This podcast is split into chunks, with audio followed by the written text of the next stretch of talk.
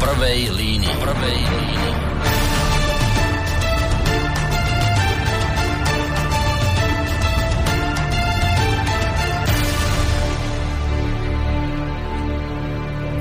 Príjemný dobrý deň alebo podvečer, vážení poslucháči. Som veľmi rád, že ste si opäť na nás našli čas a že ste sa nám rozhodli venovať najbližšie dve hodiny z tohto vášho času. Konkrétne teda relácii v prvej línii, ktorá sa práve v tejto chvíli začína. Ak ste si nás naladili 22. mája, krátko po 20. hodine, tak teda vedzte, že nás počúvate v premiére tejto relácie. V opačnom prípade samozrejme logicky pôjde o reprízu. No a ak nás teda počúvate premiérovo, teda naživo, tak to okrem iného znamená si toľko, že sa do rozhovoru samozrejme budete môcť zapojiť aj vy, poslucháči, pretože tentokrát vám budú opäť k dispozícii tak maily ako aj telefonáty, ale o tom možno trošku neskôr, o tých všetkých kontaktných údajoch, pretože v tejto chvíli by sa iste skôr patrilo predstaviť si tému a hostia dnešnej relácie.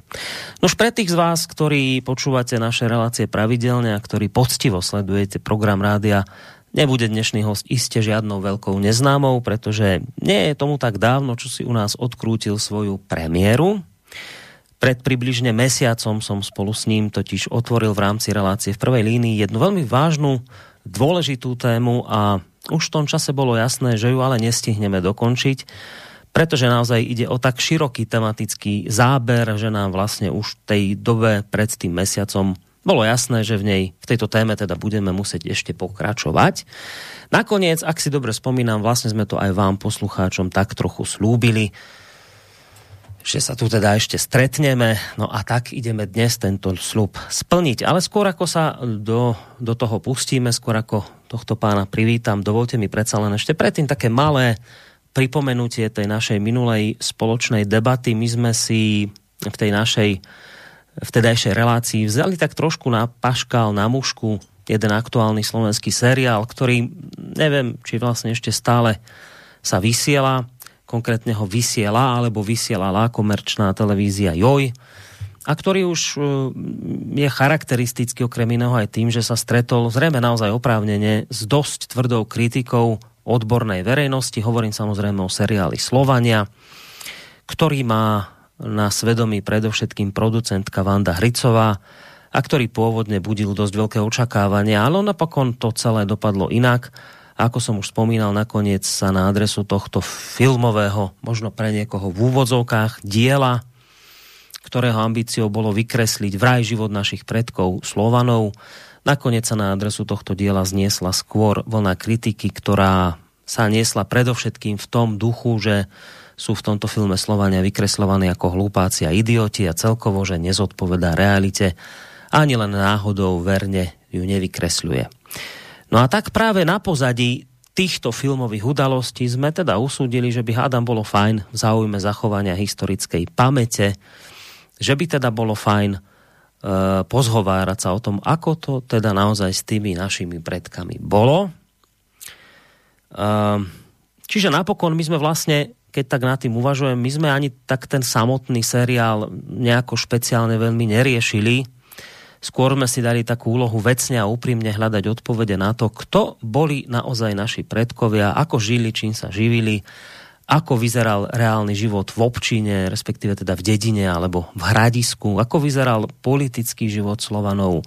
No ale prešli sme aj k takým konkrétnejším praktickým otázkam toho typu, aké oblečenie nosili, aké účesy mali a vôbec ako vyzerala celá ich, by sme to dnes tak moderne povedali, vizáž, ako vlastne oni vyzerali aké magické a duchovné rituály napríklad vykonávali. Aj o tom bola reč a prečo to vlastne robili a tak ďalej a tak ďalej. Proste mnoho z tých vecí sme pospomínali. No skrátka a dobre, na rozdiel od seriálu Slovania sme sa mi pokúsili o skutočnú, taký skutočne pravdivý, podal by som, vhľad do tejto témy.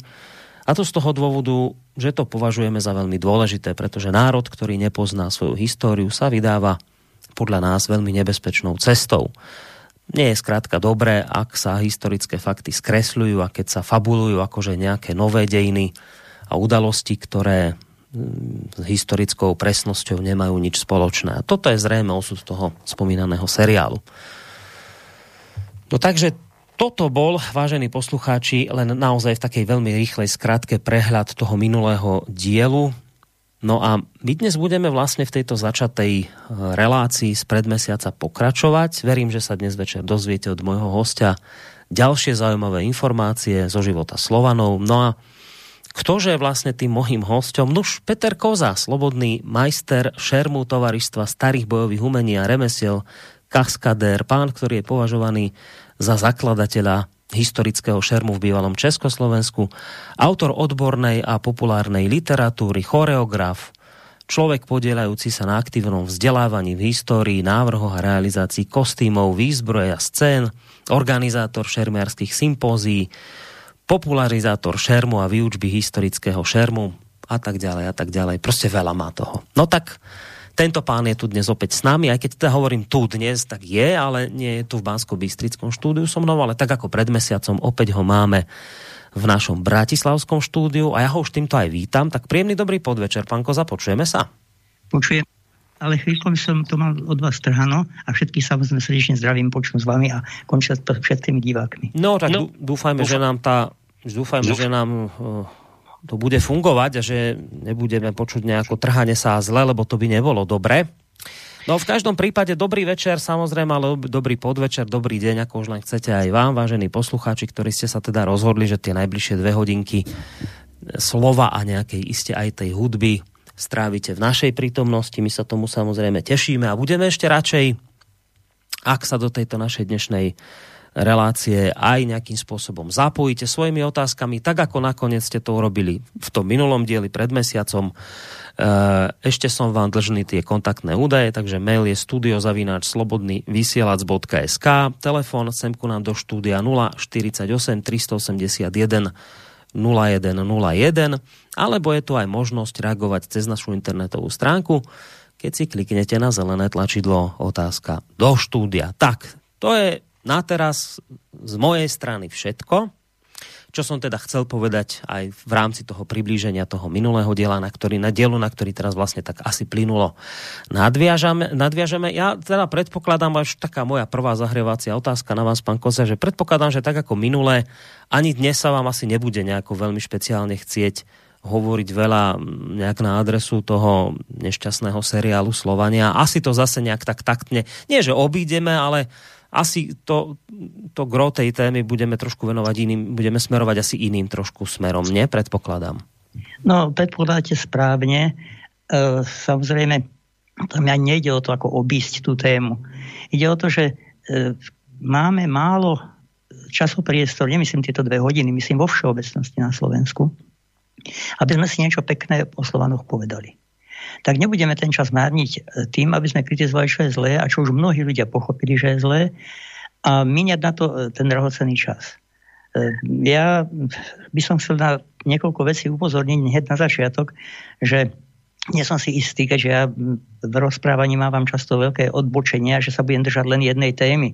Takže budem tam mať všelijaké kľúčky, keď ma niečo zaujme, tak tam trošku odbočím a potom sa vrátim k tomu hlavnému prúdu informácií. Po druhé, asi nemôžem slúbiť, že sa dnes dozviete len samé nové veci. Poprvé si už nepamätám, čo všetko som stihol povedať minule. Po druhé, e, mnohí z divákov a počúvateľov e, možno vôbec neboli minule, takže nevedia, čo som minule hovoril vôbec. A po tretie, ono je to tak, že ja sa nesnažím nejako silou mocou do toho montovať množstvo letopočtov a nejakých citácií, pretože v tomto smere vynikajú lepšie historici a zase v tých archeologických veciach e, že hen taký hrob tam vykopaný a tak to zase lepšie vynikajú archeológovia. Na čo e, sa montovať do takýchto vecí? Ja som zameraný na praktické veci vtedajšieho života a trošku na logiku veci. Viete, niektoré veci výjdu sami zo seba, že to tak nemôže byť, pretože to proste nejde. E, vtedajší svet mal isté obmedzenia. Tie obmedzenia musíme rešpektovať. A bude to spravidla pre, práve tie obmedzenia praktického života. Akože napríklad vyrazím na výpravu proti nepriateľovi a nezoberiem si so sebou zásobu potravín. Čo, budem sa s tou loviť? Čiže budem sa zdržiavať lovom a rozptýlovať? Budem sa e, prezrádzať, že musím loviť? Alebo sa, pôjdem tam ohľade a budem tam celý čas ohľade? No celé skladka, takéto logické veci ja sledujem a v rámci toho mám taký postoj, ktorý dosť často na mne kritizovali mnohí filmári napríklad. Keď hovorím, že divák e, nemá byť považovaný za idiota, ktorému môžete všetko ponúknuť a on si nevšimne nelogičnosť. Akože vystúpi chlapík z auta, zabuchne dvere a odíde od neho, to by už dnes nebola pravda ani vo Švedsku. To znamená, že e, tak sa tomu vyhneme. Keď, keď si povieme, že to je zbytočné ukazovať, že auto zamyká, no tak sa tomu vyhneme ale nie je to dobré, aby e, ten divák bol nepretržite uvádzaný do stavu klamstva, pretože tam, kde to zbadá, ho to uráža a tam, kde to nezbadá, tak je to zavádzanie. Mm. A je to taký prvok, ktorým, ktorému ja hovorím takto že veľakrát som sa t- s týmto stretol. A nie len teda u filmárov, ale aj u mnohých iných ľudí. Napríklad, aby som sa nenavážal do nikoho, spomeniem môjho priateľa zo štúdií stretli sme sa po rokoch a on mi hovorí, tak čo, ešte sa stále tomu šermu venuješ? No, už áno. A stále to robíš tak, ako by to bolo poctivé? No áno, a prosím ťa, na čo to robíš? Však tomu nikto nerozumie, len ty. Tak to nikto nezbadá. Hovorím, a to je dôvod, aby som to diváka oklamal. No dobre, no ale keď to nikto nezbadá, no tak sa netreba to, na to tak vybíjať. Že ani nebudú vedieť, že ich klamete, keď to nikto nezbadá. No? A čo ste mu na to povedali? Hovorím, ty si bol vždy, uh, fandí, uh, si strašne fandil uh, historickým lietadlám z druhej svetovej vojny. No, no, no. A stále to robíš, no? No a predstav si, že by bol film z druhej svetovej vojny a keďže by nemali poruka Spitfire anglického, tak by e, anglickými farbami po, pomaľovali e, nášho, e, naše te, trénovacie lietadlo e, tréner, čo sa používalo za Československa. No, má taký, pod, takú podobnú siluetu. No ale to nie, to každý pozná. No nie, to poznáš ty. A tí všetci ostatní, mm. ktorí by si tým oklamal, by to asi nevadilo ale je to chyba. Pretože ten smysel nie je o to, či nás prichytí divák, ale či mu vieme dať niečo podprahovo múdre niečo podprahovo kvalitné. Ale zase trošku možno odbočil, ja sa za to... To je v poriadku, to je úplne v poriadku, kľudne takéto odbočky robte, však o tom je tá relácia, že aj, im, aj sa improvizuje v tomto rozhovore. Čiže to je, o to je to ľudskejšie, o to je to príjemnejšie, to je úplne dobre, keď to takto robíte. Ja len teda predsa len vás, ja viem, že tie témy sme si trošku akoby inak predstavovali a, a vôbec aj, aj pripravili, aj sa k ním samozrejme dostaneme, ale predsa len teda ešte k tomu seriálu len jednu takú vec, že ja to teda tak chápem, že, že že si tak asi aj vravíte, že nakoniec aj tá negatívna reklama je reklama, že asi bude najlepšie ani sa tomu už nejako špeciálne nevenovať, lebo vlastne keď to kritizujete, tak tomu robíte reklamu. Nie? No do istej miery je to určite tak. Ale znovu hovorím, hlavným motivom e, toho, že o tom nechcem veľmi hovoriť, je, že e, to by som sa zamotával do toho, že čokoľvek chytím na tom seriáli, tak by som to musel kritizovať aby som odchádzal na úplne nepodstatné veci, ktoré síce sú podstatné v, tom, v tej e, pravdivosti, ale nie v tej výpovedi, čo chcem ľuďom povedať. Takže ja si myslím, že keď sa nám stane, že budeme potrebovať niečo mm-hmm. na túto tému povedať, no tak ja to poviem, však nejde o to, aby som sa nejako zakrýval alebo čo, Hej. ale pravda je tá, že mám, aspoň dúfam, čo povedať aj bez toho. Mm-hmm. No dobre, tak uh, o čom by sme dnes teda radi porozprávali? No ja by som najprv začal e, tým, že e, odkedy vlastne tie Slovania sú tu a odkiaľ prišli, akým spôsobom a, a, a podobné veci. Prvá vec, čo je, samozrejme, z týchto raných období máme veľmi málo informácií z prostredia, nazvime to, že barbarského. Že akože Slovania, e, ktorí e, nemali rímskú kultúru, nekomunikovali s rímskou kultúrou, no tak samozrejme sa vyskytujú v zmienkach pomerne neskoro. Ale treba si aj povedať, že ako vieme, či sú to Slovania a ktorí sú to Slovania. Pretože e, súhrný názov Slovania vtedy v podstate neexistoval. E, čo my vieme zatiaľ dosť s relatívnou istotou, zase si povedzme, e, ani archeológia, ani historická veda e, nemôže poctivo povedať, my to vieme naisto. My môžeme povedať, máme také pramene, ktoré nás vedú k tomu, že veríme, že je to takto. To je také najpoctivejšie vyjadrenie. No a teraz si predstavte, no, keď sa písalo o, o, o týchto rôznych slovanských kmeňoch, tak to boli Anti, Venéti, alebo Vinídy, mm, mm, boli to Sklabíni a boli to aj iné názvy, o ktorých nie sme si istí, či boli alebo neboli Slovania.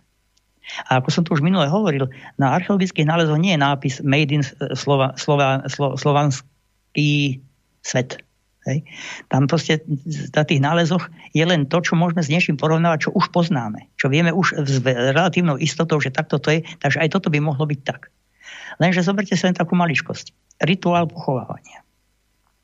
E, Slovania sa pochovávali pôvodne pravdepodobne najmä spáľovaním. E, neviem z istotou povedať v akom rozsahu, pretože sa našli samozrejme e, rôzne kostové pozostatky, o ktorých nie je zase napísané, že komu patrili. Ale práve Avary priniesli pochovávanie do hrobov s výstrojou, výzbrojou, s koňmi a podobne. To znamená tento kočovnícky postoj k pochovávaniu. A vieme, že sú avarsko-slovanské pohrebiska kde tiež nemajú napísané e, etnicitu, ale napríklad konkrétne myslím, že je to práve pri Devinskej Novej Vsi, ale prosím vás, toto nebude tvrdiť, to vedia archeológia lepšie. Ale viem, že na tomto nálezisku našli veľmi máličko mongoloidných typov. Všetko boli e- europoidi. To znamená čo? Boli tu avari už tak premiešaní s Európanmi, že e, sa strácal ich e, prvok z, z, z hľadu? Alebo bolo tak málo mŕtvych avarov v tých pohrebiskách. To je veľmi, veľmi ťažko povedať. A okrem toho, aj ten rituál pochovávania, avary sa pochovávali na chrbte, napríklad Bulhári, ktorí s nimi tiahli, ako spojenci sa pochovávali na boku. Kam je hlava obrátená, či na východ alebo na západ. To sú všetko veci, ktoré veľa vypovedajú, ale nie vždy nám povedia etnicitu. No a potom je tam taká vec, že napríklad Slovanov môžete pomerne slušne rozoznať podľa toho, že do hrobu dávali e, svojim mŕtvým vajíčko. Vajíčko je symbol väčšného života. To znamená, že keď tam nájdete vajíčko, tak je veľká pravdepodobnosť, že je to slovanské. Hm. Hm. Ale napríklad je taká vec. Sú slovanské hroby, kde sú opatrenia proti e, posmrtnému vstaniu toho dotyčného.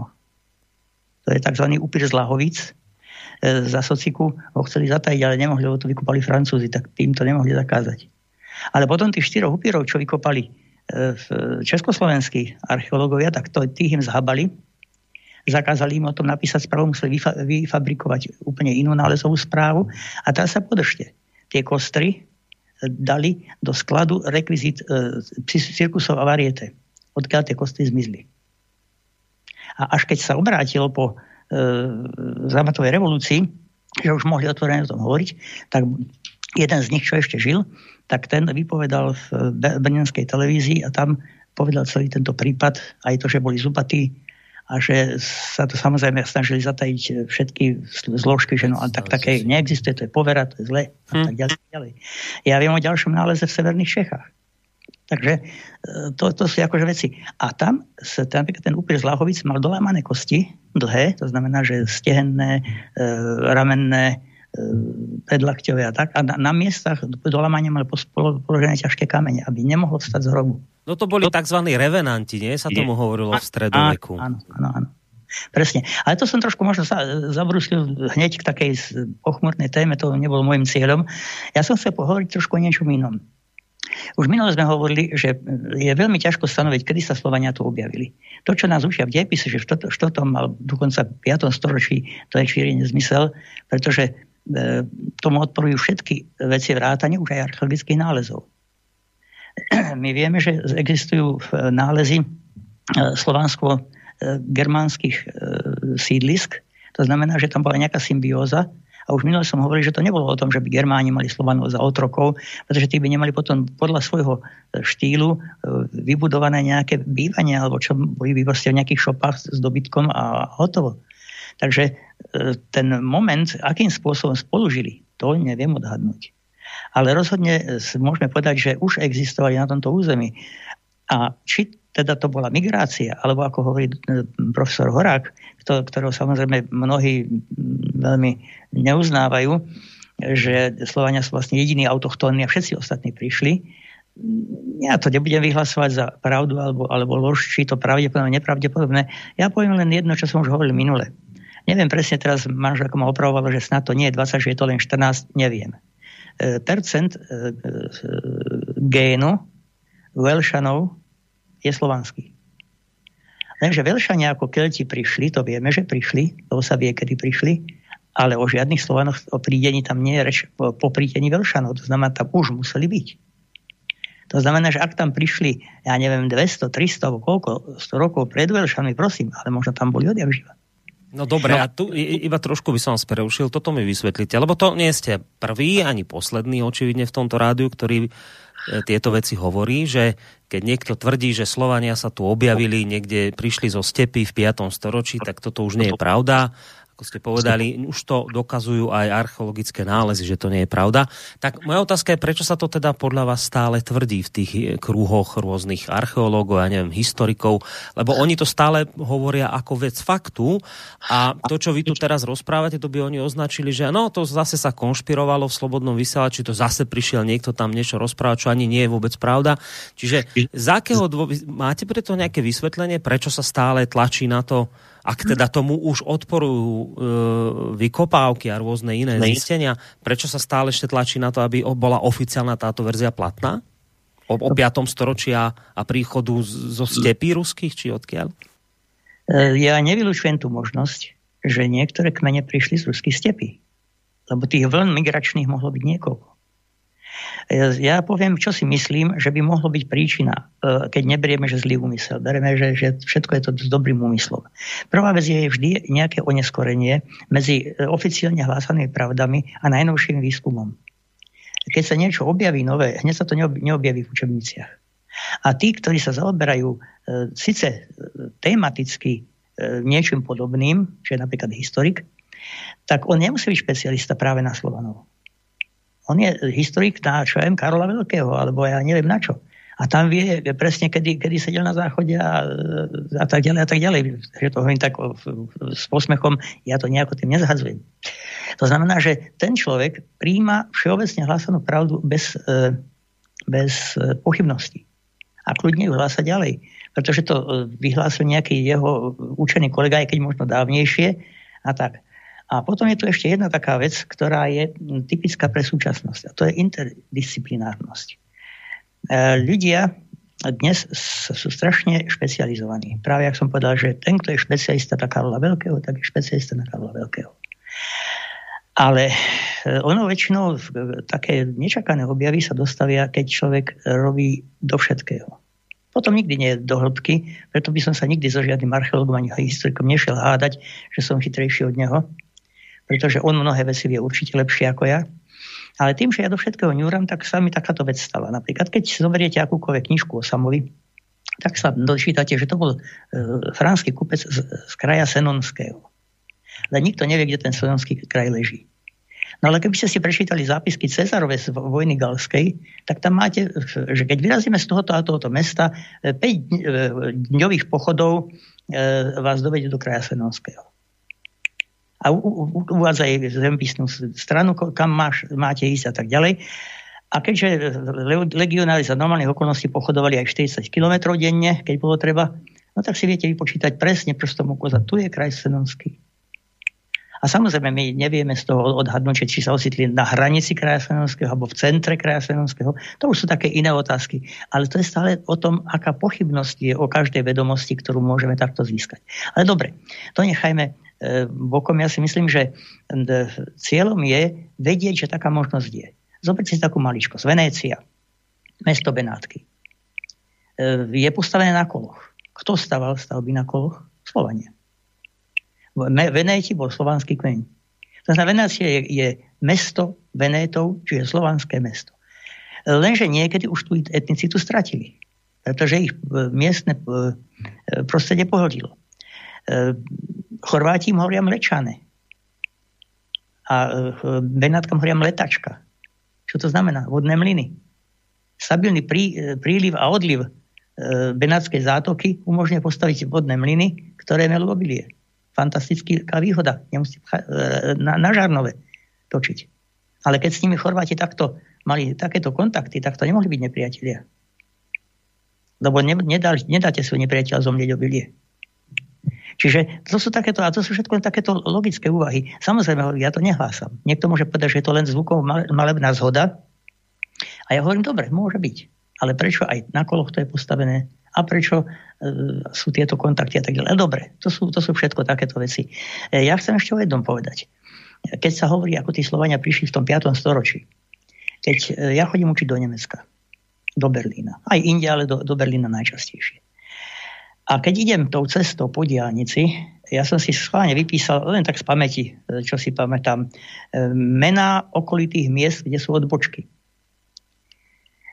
Gorlic, z Horelice, Duben, Šipkau, Šipkové, Gorbic, Hrbatica, Gubin, tam, kde sa hubí, Cibinka, tam, tam ani netreba nič meniť, Stubice. A potom prichádza Berlín samotný. A Nemci majú, teda Berlín má v znaku medvedia a Nemci sa snažia odvodiť svoj názov mesta od e, Ber, medveď. Lenže v skutočnosti je to Brli, čo je slovanský, staroslovenský výraz pre blato močiar. To znamená močiarne hradisko na tomto mieste postavené Slovanmi. A mám na to do, ďalší dôkaz. Ja tam vyučujem v štvrti, ktoré, ktorej mm, e, hovoria špandau. Ale pôvodne to boli špandovice, pretože vtedy ešte Slovania používali nosovky, to čo majú už len, len, len Poliaci. Nie špadovice, ale špandovice. Takže viete, to, to sú takéto veci. A tým, že sa do všetkého takto rýpem na všetky strany, tak sa s týmito vecami stretávam. Takže môžem povedať s istotou, že keby mali ísť z tých eh, ruských stepí a doraziť sa v 5. storočí, tak do času, keď než tam prišli Sasy, nemali šancu to celé obrovské územie eh, zabývať až po eh, severné brehy a Rujánu ostrov. To znamená, tam museli dávno predtým byť. Ale dávno predtým byť. No, tu je presne aj otázka od Milana, keď teraz pozerám, teraz poslal mi do môjho mailu osobného a pýta sa takú vec, teda píše, že ďakujem veľmi pekne za opäť hostia, ktorého sme počuli pred mesiacom. Som rád, že pán Koza opäť prijal pozvanie. Keď už hovoríte o tom, že Slovania tu neboli v 5. storočí, skúsi váš host aj povedať, kedy podľa neho prišli? Toto sa vás pýta Milan. No pozrite sa, ja sa tomuto práve vyhýbam, lebo to je práve predmet takej tej nedatovateľnosti poriadnej. Niektorí archeológovia už oficiálne priznávajú, že už v prvom, druhom storočí sú zaznamenané e, také e, medzihraničné e, kontakty e, Rimanov, že je odôvodnený predpoklad, že e, to boli Slovania. A napríklad, čo je v Dubravke, Vila Rustika, to je bývalá rímska vila, ktorá potom bola zrejme nejakými barbarmi vyvrátená, tak na jej ruinách sa nejakí Slovania nasťahovali pravdepodobne hneď potom, ako tam odtiaľ Rímania boli vyhnaní. To znamená, že my môžeme predpokladať celkom kľudne, že niektoré germánske kmene ťahli spolu so, Slovan, so Slovanmi. Je, jeden pán, ktorý e, to hlása úplne otvorene ako skutočnosť. On silne podporuje finančne, to pomerne bohatý človek a silne podporuje archeologický výskum. A on tvrdí, že napríklad Vandali, že to nebol germánsky kmeň, ale že to boli Slovania. E, z toho Venden, Winden. Lebo tak nám tiež hovorili Nemci. E, na druhej strane hovorili mi osobne, ja to nemôžem preveriť, ale hovorím, čo som počul od neho, že financoval vykopávky v Upsale, švédskej na e, mieste najdôležitejšieho Odinovho chrámu a pod Odinovým chrámom našli pozostatky slovanského božiska. Takže to by znamenalo, že než tam vôbec dokvitli severania, tak tam už Slovenia dávno museli existovať, keď tam mali už božisko, nie chatrč. Keď si zoberiete e, to, čo bolo e, obodrické, bodrci alebo obodriti, to bol severný kmeň slovanský, ktorý vyhubili Nemci, E, tak keď e, zautočili na hlavný chrám Svantovítov, tak e, boli ohúrení nádherou toho chrámu, výzdobou a pozlátenými sochami a neviem čo všetko. Takže to vypovedá o jednak aj schopnosti a jednak aj ochote investovať do takýchto vecí opticky krásnych. Ehm, ja sa k tomu ešte dostanem, takže tu len zaznamenám, že na znak pokorenia Slovanov a ich božstiev ten biskup, ktorý viedol túto výpravu, tak odcválal z toho božiska na Svantovitovom e, žrebcovi, pretože títo slovanskí bohovia mali svojich žrebcov. Svantovit bieleho, e, Radegast a Perun čierneho. Čiže skrátka e, tie žrebce boli používané pri vežbách a k tomu dojdem, keď budeme hovoriť o vojenstve. Takže to je taká vec. Ja sa ešte trošku zdržím pri tom, že čo sú také nejaké odkazy na Slovanov a prečo.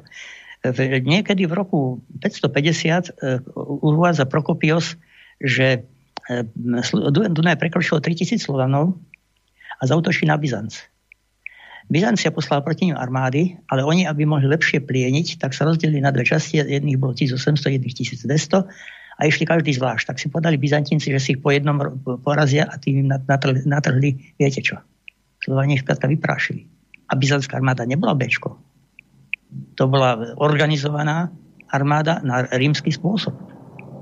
Takže e, keď, so, keď to pridáme to, čo som minule hovoril, že dokonca niektorí e, byzantskí cisári a iní e, veľmi významní e, vtedajší písatelia, e, Priskos a neviem kto všetko, zaznamenávali e, zmienku napríklad na Atilovom pohrebe sa podával med a, a strava. To znamená, že zase slovenské slova, alebo slovanské slova pričom med, nemyslíme med akože e, včelí med, ale my sa s tým medovina, pretože e, aj dodnes máme v ruštine alebo v iných e, stalietnie medy, my sa s tým staro, storočné medoviny. To je preto, lebo aj v Nemčine napríklad slovo med, medovina sa označuje met. Ste, med. Takže aj tí Nemci to prebrali od Slovanov. No ale asi počítate s tým, že tuto by s vami historici ako ťažko nesúhlasili a zrejme by vám rozprávali o tom, že eh, odvodzovať nejak históriu našich predkov od, od slov, ktoré nejak sme si vysvetlili a niečo nám, nejak nám znejú že to teda by bolo veľmi ošemetné. Asi by vám povedali. Pozrite sa, ono sú to také šriepky, ktoré sa skladajú. Samozrejme, poviem taký príklad, ktorý ja sám považujem za veľmi problematický. Napísal ho polyhistor arabský Abul Hasan al-Masudi o presťahovaní e, stoviek tisíc Slovanov po dobití Perzie Arabmi do arabských končín, lebo sú usadli. Nehovorí sa o odlečení otrokov, hovorí sa o presťahovaní rodín Slovanov. To je jedna vec. Druhá vec je, že samozrejme tento Masúdy e, to písal nie vo chvíli, keď sa to dialo. On to napísal nejakých 100 alebo možno 150 rokov po, a, po udalosti. To znamená, mal to nejakým spôsobom tradované, lenže treba povedať, že Arabi veľmi silno tradujú. tradujú. Jedna zo základných kníh islamu je e, hadís a to sú tradované výroky prorokov. Čiže nie Korán, nie nejaké oficiálne, e, neviem čo, vyjadrenia alebo písomné záznamy, ale sú to veci, ktoré si rozprávajú ľudia z úst do úst po generácie a potom ich niekto zaznamenal. A hadis je len vtedy e, pravý, keď je zachytený cel, nie preto, že tá reťaz tradentov, to na tento povedal tomu, ten tomu, ten tomu, ten tomu a tento to zaznamenal. Ako je tam nejaká medzera, čo je 100 rokov, tak zaznamená sa to, ale už to nie je pravý hadis. Už to treba brať s rezervou. Čiže pri tejto mm, hodnote tradovania u Arabov je ľahko možné, že mohol mať aj pravdu. E, potom povedzme, že e, taká vec, že e, keď si predstavujeme, že Slovania boli schopní, ja sa vrátim k tomu prekročeniu Dunaja, boli schopní postaviť bojaschopnú skupinu ľudí, 3000 mužov.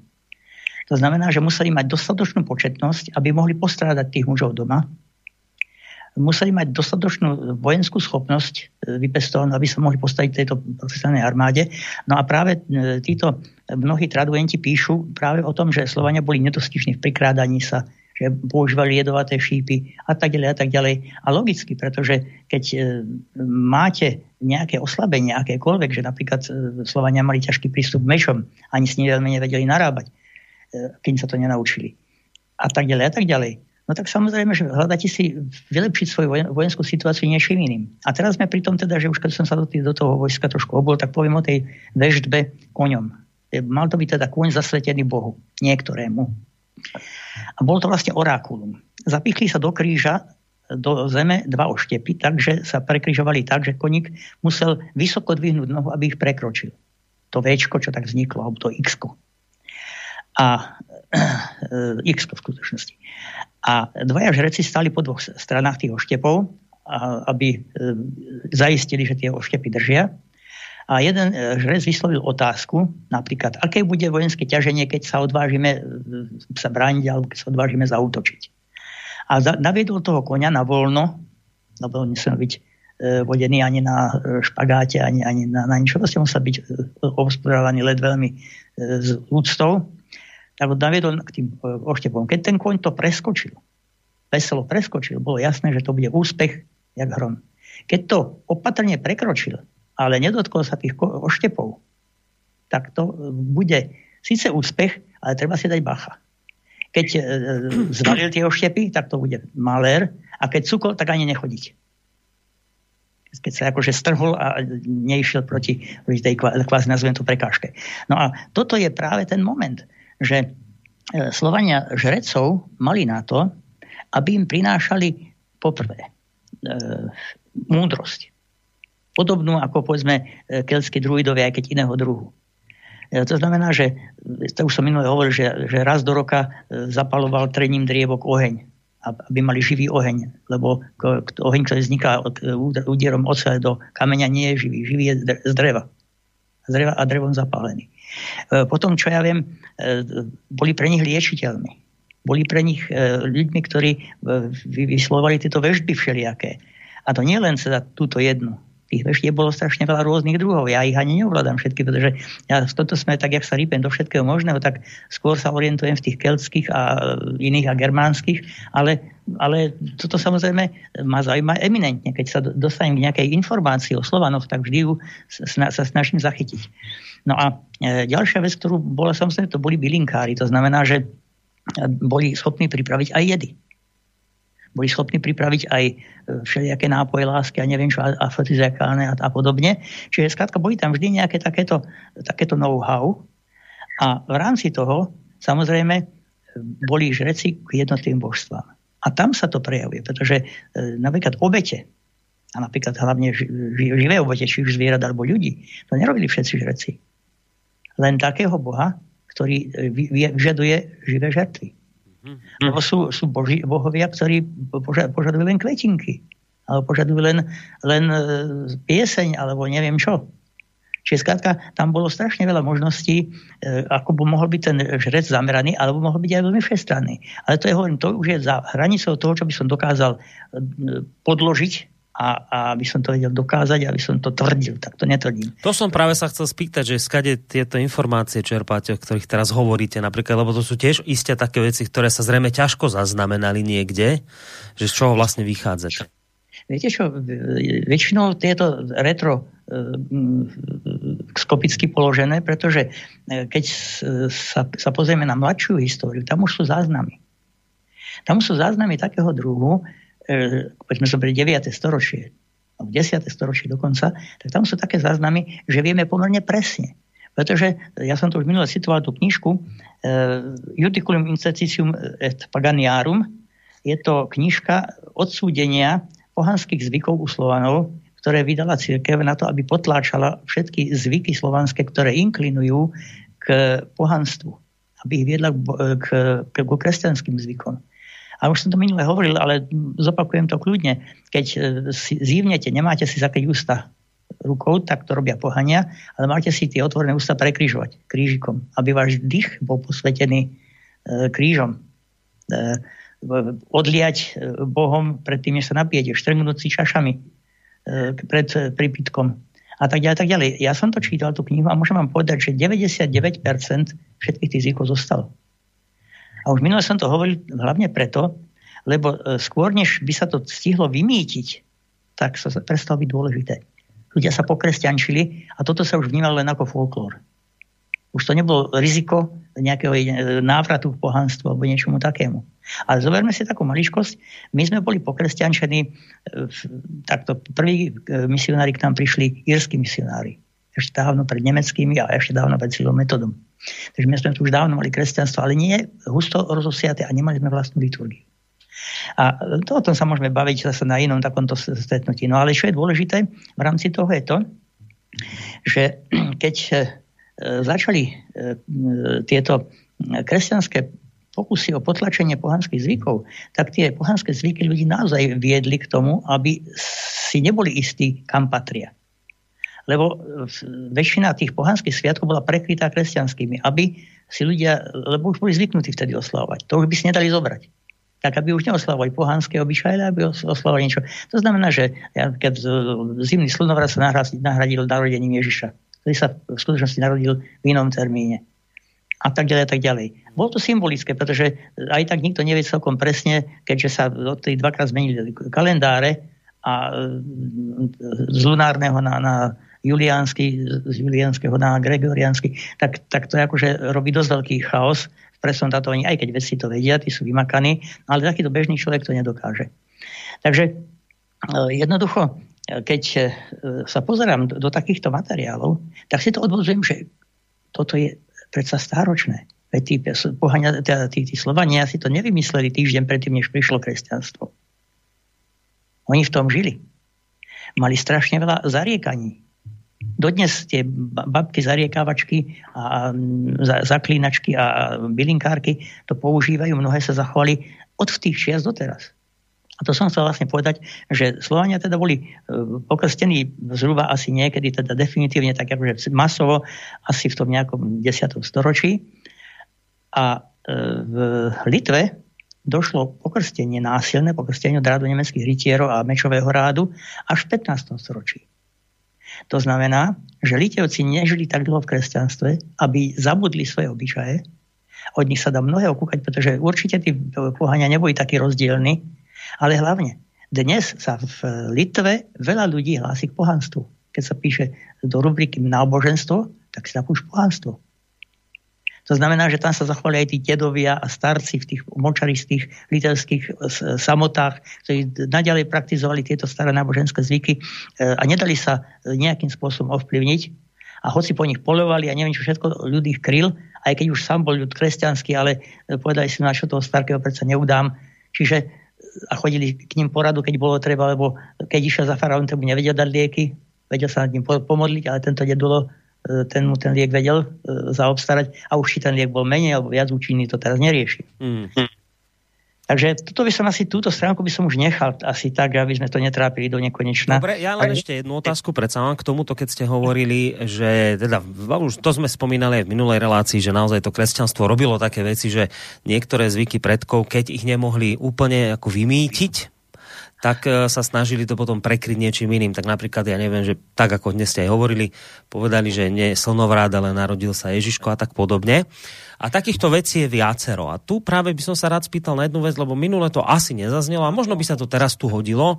Ja neviem, či ste zachytili taký, takú informáciu, to je možno rok dozadu. Neviem už, kde to bolo, objavili nejaké runy, staré písmo, a, a, a neviem teraz, či v Nemecku, či kde, a malo to jednoznačne dokazovať ten fakt, že Slovania a vôbec ľudia tu na tomto území žijúci mali písmo už dávno pred príchodom e, Cyrila a Metoda a mal to byť taký akože celkom jednoznačný dôkaz, že tuto ešte k tomuto písmu som sa vás chcel popýtať, že, že ako to teda podľa vás v tomto smere bolo? A, a vo vzťahu k tej zase raz všeobecnej pravde, ktorú tu počúvame, že teda Cyril s metodom doniesli písmo, doniesli kultúru, dovtedy tu nič nebolo. Tak ako to teda bolo? No, pozrite sa, e, takto. E, to, to je téma, ak zahryzneme do témy Cyrila metod, tak máme zase na niekoľko hodín e, čo rozprávať, pretože celá základná vec je pôvod Cyrila metoda alebo teraz hovoríme najprv Konštantína metoda, pretože celý je, že jeho e, mnížské meno, keď išiel do kláštora v Ríme a tam zomrel. Cyril je Kyrios, čo znamená pán, a Konštantín, Konstantín je stály. Ten, na koho sa dá spolahnuť. A metod, to je ten, ktorý e, hľadá pravdu. Metódu. Čiže to sú všetko veci, to sú skladka hovoriace mená. No a títo mali buď matku Slovenku, alebo Slovánku teda, to, o, o čom sa hovorí ako jedna verzia, a druhá verzia, keďže vyrastali v Solúne, čo je oblasť Makedónie. Ešte potom otázka, či aj Alexander Makedonský nebol Slovan. Ale Makedonci hovorili v tom čase už slovanským jazykom. A ako to, že zrazu stratili nejakú svoju macedončinu a začali hovoriť slovansky? Ako to, že Heléni vyčítali eh, eh, Alexandre Macedónskému, že nie je Helén. Takže to sú všetko také, prečo bol plavý a podobné veci. Čiže človek sa tak skladá trošičku, ale nebudem to tvrdiť, nebudem to hlásať, pretože eh, na to skutočne nemáme nejaký, to sú všetko také úvahy a domnienky. Ale e, poviem tak, e, to sa tiež vie, aj keď to mnohí popierajú, že Konštantín našiel slovanské písmo keď boli v Chersone eh, hľadať ostatky svätého Klimenta pápeža. Okrem toho sa zachovali nie len, ja neviem, či v Nemecku, o tom ani neviem, ale zachovali sa v severskej časti Ruska sa našli tzv. Slavianské grámoty, písané na brezovej kôre slovanskými runovými písmenami. Tie sú trošku iné ako, ako nemecké runy, alebo teda germánske runy. A e, volali, ich bukvice a ajhľa. E, abeceda, ktorú e, hlaholské písmo má, sa volá azbuka. Že to opäť zase. To znamená, mhm. že, že je to o tiež nejakých bukvách. Bukva je písmeno. Takže to sú také maličkosti. Potom ďalšia vec, ja tým nechcem nejako zhadzovať dielo Konštantina. Ja ho veľmi obdivujem, musím povedať, obidvoch ich nesmierne obdivujem a sú to moji veľmi milovaní svedci. Ale e, je to o tom, že e, Konštantín podľa mňa, a zase je to len názor, nevymyslel Slovanom písmo preto, že by nemali písmo. Ale poprvé, ich písmo mu pripadalo ťažkopádne a po druhé, čo je dôležitejšie, bolo to písmo pohanské. A on nepovažoval písmo svete za dostatočne, e, akože aby boli, že nie je to nedôstojné byť vypísané pohanským písmom. Takže, takže vymyslel takúto, potom, pretože potom by mohli sveté písmo čítať pohania. Tí ovládali tie staré runy dokonale. Ale takto vymyslel písmo, ktoré len naučení kresťania mohli ovládať. To znamená, nemohli potupiť písmo, nemohli ho skomoliť, nemohli sa e, diskutovať a hádať o písme, pretože tam boli prázdni. A samozrejme, keď chcete vymýtiť pohanstvo, tak mu musíte zobrať žriedlo poznania. Nesmiete ho zásobovať poznaním. Takže ja myslím, že to bol veľmi prezieravý, predvídavý, múdry človek, ktorý, keď, keď si uvedomíte za tú cestu z e, tej, tej chazárskej ríše na Slovensko, alebo teda do slovanskej krajiny, lebo nevieme presne, kam prišiel, či prišiel až na Moravu, alebo či e, skončil niekde inde, ale vieme s istotou, že počas tejto cesty zostavil ten, ten rad znakov, použil na to hebrejské znaky, grécké znaky, e, niekoľko starých rún, e, na nejaké také znaky, na ktoré nemali tieto jazyky zvukové vyjadrenie a podobne. A tým, tým vlastne vytvoril jedno obrovské dielo. A keď si predstavíte, že, že čo všetko oni stihli za svojho života preložiť celú tú liturgiu, potom e, metodou zákon súdny ľudem, e, súdny zákon síce podľa byzantských e, vzorov, ale predsa len šitý na Slovanov. No to proste boli obrovské diela. Ale to, to sme sa zakopali v Silverovej metodovi a oni sa zaslúžia ich prebrať v, v kľude a poctivejšie. Takže ja si myslím, že je to o tom, že skúsme sa radšej e, niekam posunúť, ak teda súhlasíte. Dobre, ja som za. A viete čo, správame to tak, že po, pozerám, no ešte nemáme celú hodinku za sebou, ale už sa k nej celkom intenzívne blížime, tak si poďme trošku hudobne oddychnúť. Aj poslucháči si môžu vydýchnuť. A po pesničke budeme pokračovať v rozhovore ďalej. K akej téme pôjdeme po pesničke? No, pohoda, pesnička nie je.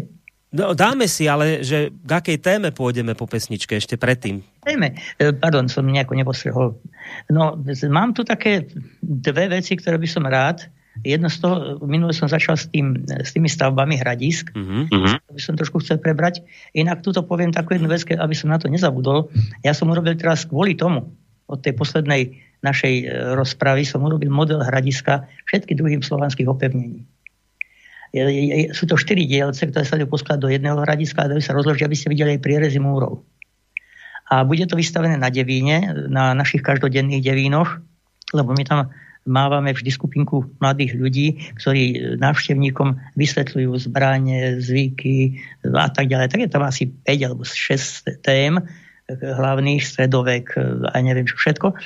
A e, v rámci toho teda táto hradisko tam bude v, v takej plexiklovej e, ochrannej e, púzdre, ale bude to teda rozoberateľné, to znamená otvorí sa a ukáže sa a zase sa to spolu zloží, aby sa nestalo, že niečo na to spadne, alebo že sa nestane, niekto sa o to opre, alebo, alebo niekto si bude myslieť, že to môže chytať. Takže aby to skutočne bolo uchované, lebo to bola dosť veľká práca. No a sú to vlastne 4 brány, pardon, 4? 3. 3 brány, a také božisko s e, útočiským vrchom a tak ďalej. A tak ďalej. Čiže hovorím, je tam všetko, čo Slovania používali na, na to bránenie sa. A to bude, to bude... odkedy tam inštalované? To vám neviem presne povedať, pretože ešte nemáme z, z odhradu celkom potvrdené, kedy môžeme začať s dennými devinami. Mám taký pocit, že to bude od júna, ale istý nie som si. Mm-hmm. Dobre, tak dáme si teraz tú pesničku. A k čomu teda po nej pôjdeme? K akej téme? Tak ja by som dal ešte tie veci okolo tých opevnení slovanských mm-hmm. a mhm. potom prípadne by som to s tým spojil, pretože to priamo súvisí aj k e, takým akože vojenstvo a výzbroja tieto veci. Ja minulé som to už hovoril čiastočne, ale by som to tak trošičku snáď hĺbšie Dobre, to... rozobral. Dobre, no ideme si trošku hudobne teda oddychnúť a dáme si niekoho, koho vy veľmi dobre poznáte. Miroslava Švického alebo Žiarislava ktorý, toto je tiež inak téma, ktorú on veľmi často riešil aj v reláciách, keď sme ešte mávali rodnú cestu. Toto sú veci, o ktoré sa aj on zaujíma. A práve tým, že aj sa poznáte vy dvaja, viem to o vás, tak som si povedal, že si dáme jeho pesničku tak v polovici relácií. Tak si ju poďme vypočuť.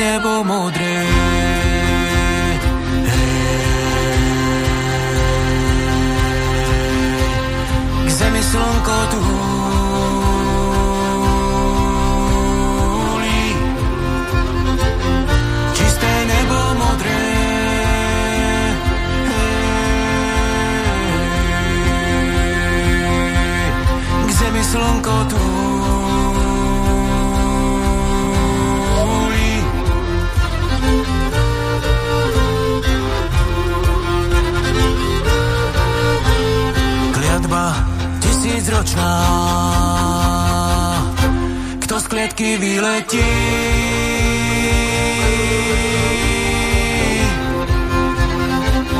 zo mora nočná.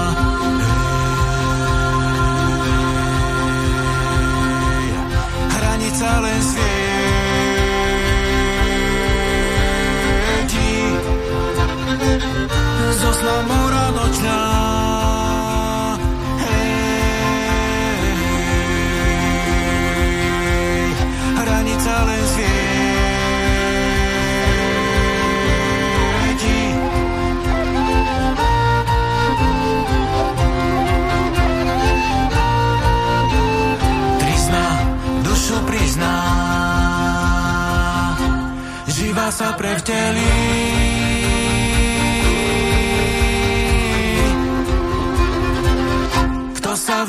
these nights.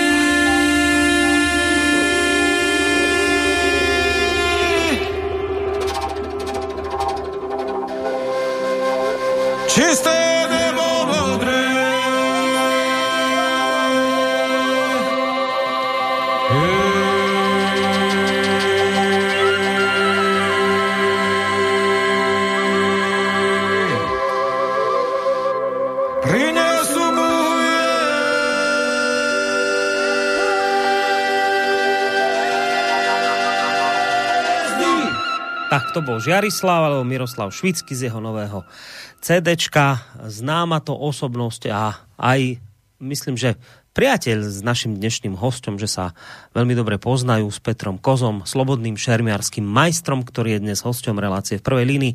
V rámci druhého pokračovania našej relácii o Slovanoch úprimne a vecne. Už sme s tým začali pred mm, asi takými tromi, štyrmi týždňami, no a dnes sme si dali pokračovanie tejto relácie.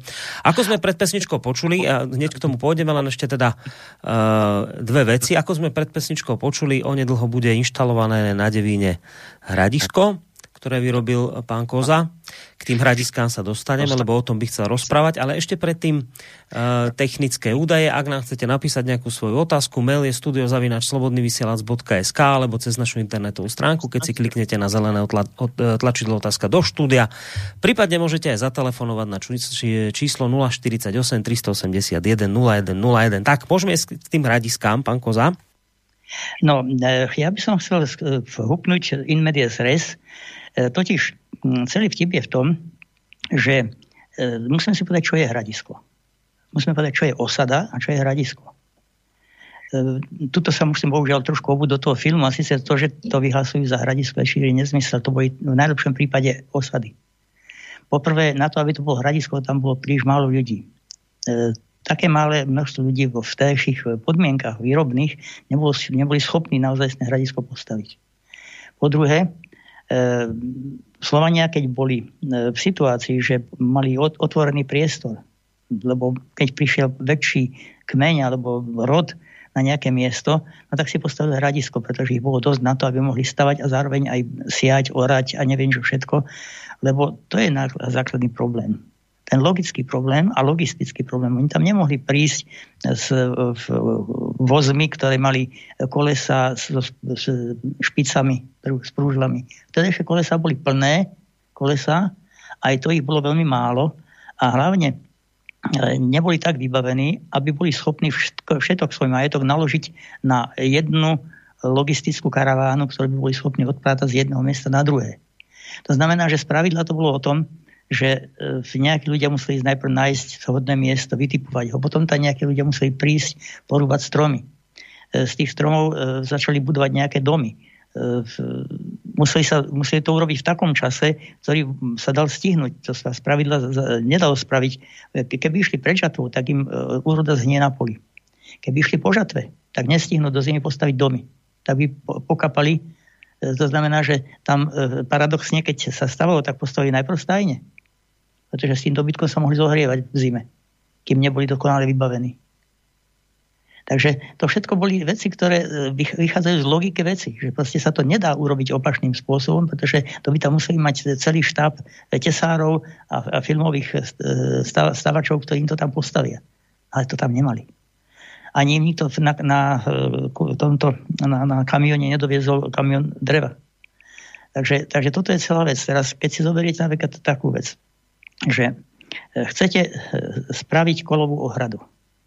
Tie koly zašpicatíte, ale nie neumelým spôsobom. Slovania používali e, sekeru ako hlavný nástroj a boli majstri sekery.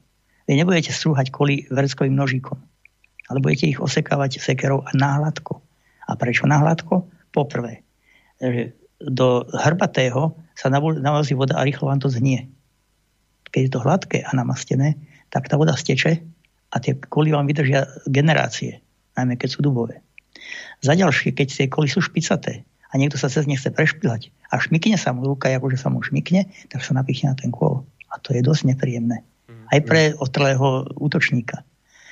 E, za ďalšie, keď sú, je kolová ohrada, ohrada, to nie je o tom, že kolová ohrada je rovný pás a vy ste za, to, za tým pásom, vystrčíte sa a vy ste boli dobrým terčom pre šípe nepriateľa a chcete strieľať, ale vy ste, ešte nemáte namierené, vy musíte vykúknúť, nájsť očami nepriateľa, ale on celý čas na vás kúka. Strieť nielen na to, jak sa vystrčíte. Takže v tej chvíli ste prvý mŕtvi. Vtip je vinom. Tie kuly sú stavané do cimburia a sú stavané do cimburia tak, aby ste mohli byť nastojaka za tým cimburim, ktoré vás kryje a len vykúknete takto kúsok hlavičky pozrie, nájdete si e, nepriateľa, vystrčíte sa s tým šípom, vystojíte a sa schováte. To je jedna vec. Druhá vec je, že e, väčšinou musia byť dve línie. Jedna línia je tá línia, na ktorej ste vy a druhá línia je tá predtým. Tá je nižšia a nesmie byť koli pri sebe. Lebo by sa poprvé medzi nimi nedalo strieľať, nepriateľ by tam našiel ukryt. A po druhé, by sa to preliezol ľahko. Pretože keď sú aj špicaté koli tesne vedľa seba, tak keď jeden druhého podsadí a položí nohu na sútok tých dvoch kolov, tak tá noha sa mu tam udrží a preskočí toho hradu. Ale keď je na šírku chodidla a viac, tak sa nemá kde zachytiť a zase len napichne. A hnusnejšie ako na tej hornej hradbe, pretože tie koly mm-hmm. sú nariedko, on sa napichuje fajnovo a s nejakým tým zaprením sa to znamená, nazvime to, že s rozbehom. E, ďalšia vec, kvôli môžu byť aj šikme dopredu. Hej? Tie stiažujú protivníkovi, hlavne vtedy, keď je to spojené s vylezením z vody že sa nemôže chytiť za kol a vyťahnuť sa, vyšplať hore a ten kol ho vracia naspäť nad vodu. Takže celý čas, jak sa tam e, pechorí, tak na ňo môžu strieľať. No proste to sú, to, ale to keď sa prídete pozrieť, lebo to e, abstraktne rozprávať o tom je asi naivné. Ja som tu už minule hovoril, že samotný ten múr, to nikdy nebola len e, kolová ohrada. Kolová ohrada je nezmysel.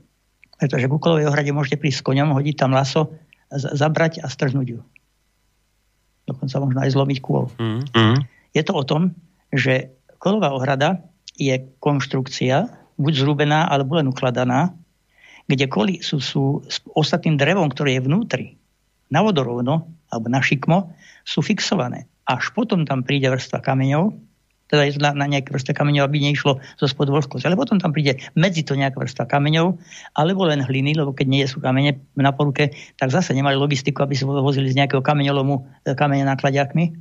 Takže, takže t- dali tam proste kamene, ktoré boli po ruke, aby to spevnili, zaťažili a aby tam bolo čo najmenej vlhkosti na vnútri tej hradby.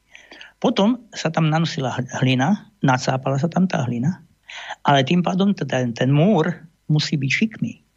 Keď bol zvislý, tak to odpadáva.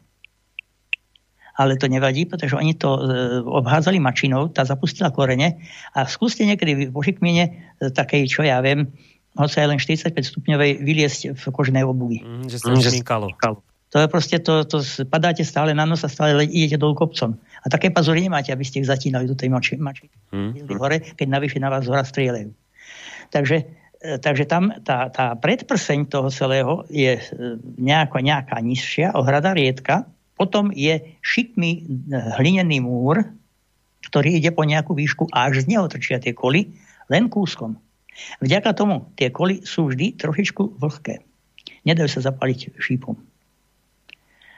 A, ešte takto, že to bolo ešte aj proti požiaru takto vymyslené. Aha. Veď aj, aj všetky strechy Slovania mali z mačiny, E, prípadne, ak bola tá strecha plochá alebo močikma, tak e, sa zaťažovali aj ešte aj kameňmi, aby to v prípade sucha vietor neodvieval. A e, tie, tá mačina tam bola práve z toho dôvodu, aby to bolo nezapáliteľné. Keď sa prišiel nepriateľ a bolo to suché, tak to poliali. Travička ožila a mohol si strieľať šípky, koľko chcel. Každý sa fajnovo zahasil, keď sa tam hm. zapichol. Mm-hmm. Aj všetky domy to všetko bolo na, na báze. A zase, koho to zaujíma? Nech si pozrie e, na YouTube istý pán Jegorov, je to, neviem, čo to je, vyzerá to, že nejaký počítačový technik, ale s, s slovanskou sekerou postavil nádherný slovanský dom, presne taký, ako sa tedy tie domy stavali. Plus mnoho vychytávok, ktoré Slovania mali. Lebo treba si uvedomiť ešte jednu vec. U Slovanov zostalo veľa pamiatok. Oveľa viac, ako ich poznáme. Teraz v Rusku objavili obrovské kvantum, dokonca až na Sibíri, slovanských pamiatok neuveriteľnej hodnoty, lebo e, Peter I, ktorý chcel strašne dostať Rusko do Európy, tak povolal nemeckých vedcov, dali im e, vojsko a mali vyhľadávať všetky stopy po Slovanstve a ničiť ich. Aby e, sa Slovania, respektíve Rusi, aby sa orientovali na západ. To bola jeho téza, ako posunie Rusko e, k pokroku. Netvrdím, že ich neposunú niekam. Či to je pokrok, neviem posúdiť. Neviem, čo by bolo, keby boli zostali vo svojom. Možno by boli zadubenci, neviem. Ale nevyzerá to, že by boli, pretože e, napríklad jednu dedinu objavili starovercov, ktorí ešte za Ivana Hrozného e, ušli pred ním a žili na takej samote, že ani nevedeli, že bola nejaká druhá svetová vojna a nič proste tam nebola žiadna komunikácia. Bola to jedna dedina, všetci sa zobášili len medzi sebou a všetci boli nádherní, zdraví, veľkí ľudia. Pretože degenerácia nenastáva z, z tohoto, no, nechcem povedať plemenenia, ale no, jak sa to povie, množenia sa skladka mm. v jednej rodine, pokiaľ tam nie je nejaké dedičné zaťaženie. To sa potom zmnožuje. Lenže tí, čo tam ušli do tých samot, slabí pomreli tam došli len tí, čo to vládali, utiahnuť až tam. V tých samotách si tam postaviť za strašne ťažkých podmienok bývania, obrobiť tú pôdu a tak ďalej. A, tak ďalej. a tí, to bol taký prirodzený výber, že si tých niekoľko storočí uchovali tento zdravý gén. Nepoznali Coca-Colu, nepoznali také také blbosti. A tak. Takže to sú, to sú také veci. No a samozrejme, keď e, zoberieme naše prostredie, no my sme príliš v centre všetkého toho civilizačného diania, takže u nás sa takéto veci nemohli zachovať. Už takí Litevci ich majú viac. Áno, Litovci majú viac toho? No, určite, samozrejme, pretože Litovci tí, tí si to svoje pohanstvo e, do, do istej miery uchovali, ale teda neišlo len o to pohanstvo, a išlo aj to, o, o to know-how o to prežívanie, o, to, tieto všetky veci. Tam je strašne veľa múdrosti v tom, ako môžete prežiť v istých podmienkach. Ale to teraz nechcem e, veľmi rozoberať, lebo potom by sme sa zase e, dostali tak, že, že nič. Čiže chcel tým, chcel tým len povedať, že najlepšie takéto veci, ako sú tie slovanské stavby, pozrieť v praxi, že ak sa teda vám teda nebude leniť ísť na ten devín, tak to tam nájdete, uvidíte to a možno viac pochopíte. Sú tam veľmi dôležité veci, dúfam, že nám to tí naši mladí vysvetlia, pretože ja som im dával inštruktáž minulý týždeň, ale viete, ako na jedno počutie to asi moc teda ako človek všetko neprehltne. Oni si to síce nahrávali, ale ja tiež nemôžem garantovať, že som im všetko povedal. tak počujete, ako rozprávam, takže to je chaos na chaos. No a e, to znamená, že e, tam bola napríklad taká vec, že boli lomené brány. Vstúpite e, do podbránia, ktoré nemá bránu. Zahnete za roh, lebo rovno sa nedá, tam je stena. Zahnete za roh a tam je brána. Za ten roh sa neotočíte s baranidlom. Čiže nemôže tú bránu vyraziť. Že musíte rozrúbať sekerami. Takže z hora na vás strieľajú. Celý čas na vás hora strieľajú. A je to lomené do takého smeru, aby ste ukazovali nepriateľovi e, e, pravú stranu, to znamená tam, kde nemáte štít. Lebo štít máte z tejto strany, že keď na vás strieľajú zľava, tak sa zakriete štítom a môžete rúbať do brány. Ale keď na vás strieľajú sprava, hm, tak, tak ste v háji, lebo nemôžete schrániť na opačnú stranu a ešte aj cez to rúbať do, do brány. Takže to sú také maličkosti, také malé vychytávočky. Hej. E, potom také veci, že napríklad na hradbu nemôžete vyliesť pri veži. Keď je to možné. Musíte na hradbu vyjsť niekde ďaleko na hradbe a potom po tej hradbe rovno prejsť k veži. Lebo ak sa e, nepriateľ dostane už do hradiska, tak chce ísť a dobiť veže. A vy, vy tam máte ešte obrancov na veži, aby sa nedostali do rúk nepriateľov, no tak e, tá cestička, ten chodníček po tej hradbe úzky, tak môžu ísť maximálne dvaja traja vedľa seba a z tej, z ich môžu odstreľovať jedného po druhom ako vtákov na strelnici. E, potom e, také veci, že, že ja viem, e, je tam chodník, ktorý ide, to, to napríklad mi chýbalo, že, že tam nemajú dostatok využiť túto rieku, vodu tam mali krásnu, mohli si tam postaviť vodné obrany. Hej? A jedna z nich je taká, že máte hradbu a ten, ten, ten ja by som povedal, tá lávka, lávka nejde priamo e, k bráne, ale ide ďaleko od brány k hradbe, tak, aby sa dostali dobre na dostrel. Potom sa zahne doľava, aby ukazoval pravú stranu a ide paralelne s hradbou, aby v tej hradbe vás mohli celý čas odstreľovať a na tej lávke môžete ísť maximálne dvaja. Vedľa seba. Takže vás dávajú dole jak e, sokolov, teda jak holubov na strelnici. Potom ale už ste bližšie pri bráne, aby ste nemohli s rozbehom prísť a začať do tej brány búšiť, tak sa vám to zalomí k hradbe, úplne pod hradbu a popri hradbe prídete až pred bránu. Všade okolo vás je voda. Z hradby na vás hádžu, balvany a iné hovadiny lejú horúcu vodu. Vy prídete pred tú bránu a máte, tam 2 metre priestoru, zastavne môžete prísť s baranidlom, to sa s tým nevytočíte, a stojíte pred bránou, ktorá je zavretá a vy môžete za, za sebou stať dvaja. Tak čo s tou bránou asi spravíte? No rúbete do nej, oni do vás strieľajú, potom sa naštvú otvoria prudko tú bránu a zhodia vás do tej vody. Takže to sú všetko také, také rozumiete, logické vychytávky, že tí ľudia neboli sprostí. A to v tom, a iba aby sme sa trošku len vrátili k tomu filmu. Nechcem vám do toho teda veľa skákať, aby som vám neprerušil myšlienky, len teda tu tejto jednej veci, keby sme sa vrátili k tomu filmu, tam to asi nebolo takto vykreslené reálne, ako to popisujete. Určite nie, ale pozrite sa, e, to, keby to nenazývali hradisko, tak by som to od nich neočakával. Keby to nazvali osada, No tak viem si predstaviť aj provizornú obranu tej osady s tými smiešnými e, látkami, čo tam mali ako obranu. Akože dobre, však i tak šedá. Ale, ale ako, keď tam majú vodu, a hlavne tá, tá, ten veľký stôl, no tak by celú obranu postavili na vode. To je najspolahlivejšie, pretože, a najmä keď je močaristá pôda, e, zoberte si napríklad, v Nemecku prežil kmeň lužických Srbov až do dnes. Ale prídom Slovanov tam všade vyhubili. Jak to, že Lužickí Srbov nevyhubili, to oni mali ich v láske, alebo čo? No nie, oni žili na blatách. Tá Lužica rieka, aj dodnes je to chránená oblasť, len je to trošičku už také, že chránené sa ľudia netopili, to bolo samé bahno. To bolo samé, samé trasovisko, samé, samé rašalinisko. A ten, kto to pozná a postaví si tam nejaký, e, nejaké bývanie, tak sa k nemu dostante. Čiže stačilo e, spraviť dostatočné opatrenia, aby sa z tej vody neliezlo ľahko hore a nejaké skrišotka sa dá strieľať a si nepriateľ dobíja. A neavar by nenahnal do takej vody konia. Hej? A to avari teda si tí kone tak necenili ako Slovania, lebo Slovania ich nemali toľko. No dobre, na druhej strane zase povedzme si tak. E, asi o tom, o, tých hradiska sme si povedali dosť, ale poviem jednu dôležitú vec. Tie hradiska boli vtedejšími prostriedkami viac menej, viac menej poviem, nedobytné, pretože za istých okolností, keď ste ochotní e, mať veľké straty, obete na životoch, tak sa to proste masou dá prekonať. A ke, keďže vieme, že avári mali aj všelijaké iné metódy, že napríklad mohli pred sebou hnať nejakých zajatých Slovanov, aby tí sa stali prvými obe, obeťami šípov a tak, tak mohli sa dostať k, tým, k tým hradiskám bližšie. Ono nikdy hra, dobíjanie hradiska nie je o tom, že tí, čo sú vnútri, tak sú bezpeční a tí, čo sú vonku, sú úplne váji. Ale tam je hlavne to, že Havari sa nesnažili dobíjať hradiska. Oni neboli dobíjatelia hradisk. Hradiska alebo akékoľvek obernené, opevnené miesta dobýva pechota. Havari boli jazdci. To, čo tam predvádzali, že tam šermovali a takéto veci, tak sa Havari vôbec nezaoberali. Ten celý vtip je v tom, nie že by nevedeli seknúť, ale tak oni nehľadali cestu, ako by mohli na zemi bojovať. Oni sa bojovať na koňoch. V tom boli majstri.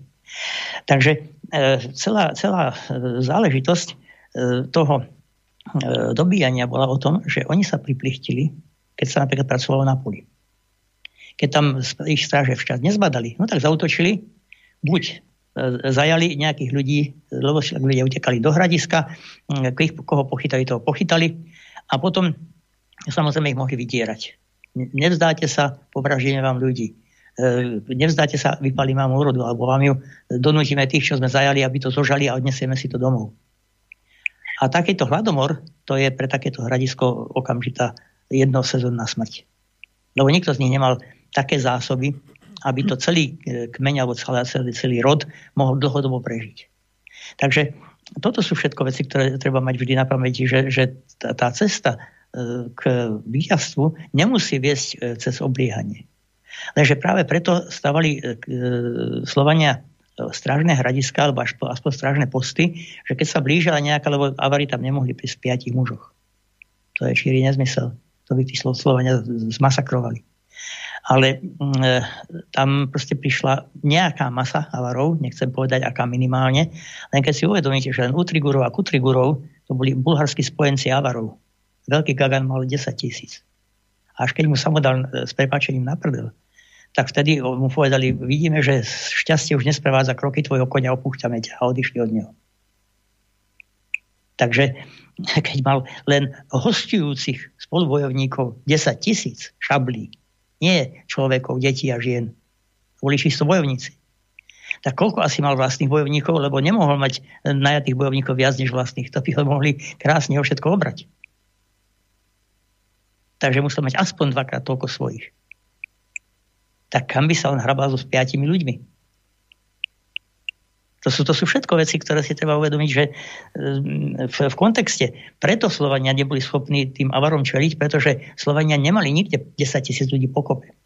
Keď som aj obdivoval, že tých 3 tisíc Slovanov zautočilo na Byzanc, ale to sa museli schádzať zo všelijakých končín. A mohli prísť len tí, ako som už hovoril, ktorí si to mohli e, dovoliť sa uvoľniť z, z povinností že im nechybali ako stráže, ako pracovníci, ako e, rodičia a neviem čo všetko. Čiže e, vždy treba v tom hľadať tú ľudskú logiku, lebo ľudská logika prevládne nad všetkým. Žiadna téza ju nenahradí. No, to je inak tá vec, zase vám do toho len trošku skočím, nebudem vás tým veľmi zdržiať, len to je tá vec, ktorá sa často nejako tak pozabúda na ňu, keď e, sa hovorí o histórii a o nejakých tých reáliách, tak na, na takéto presne veci, na tú logiku takú sa niekedy vždy zabudne a len sa hovoria, viete, roky, čísla a všetko je to také neosobné, také konanie ľudí je také technické, bez emócií, bez vecí. Na toto sa často zabúda v tej histórii, keď sa vysvetľuje.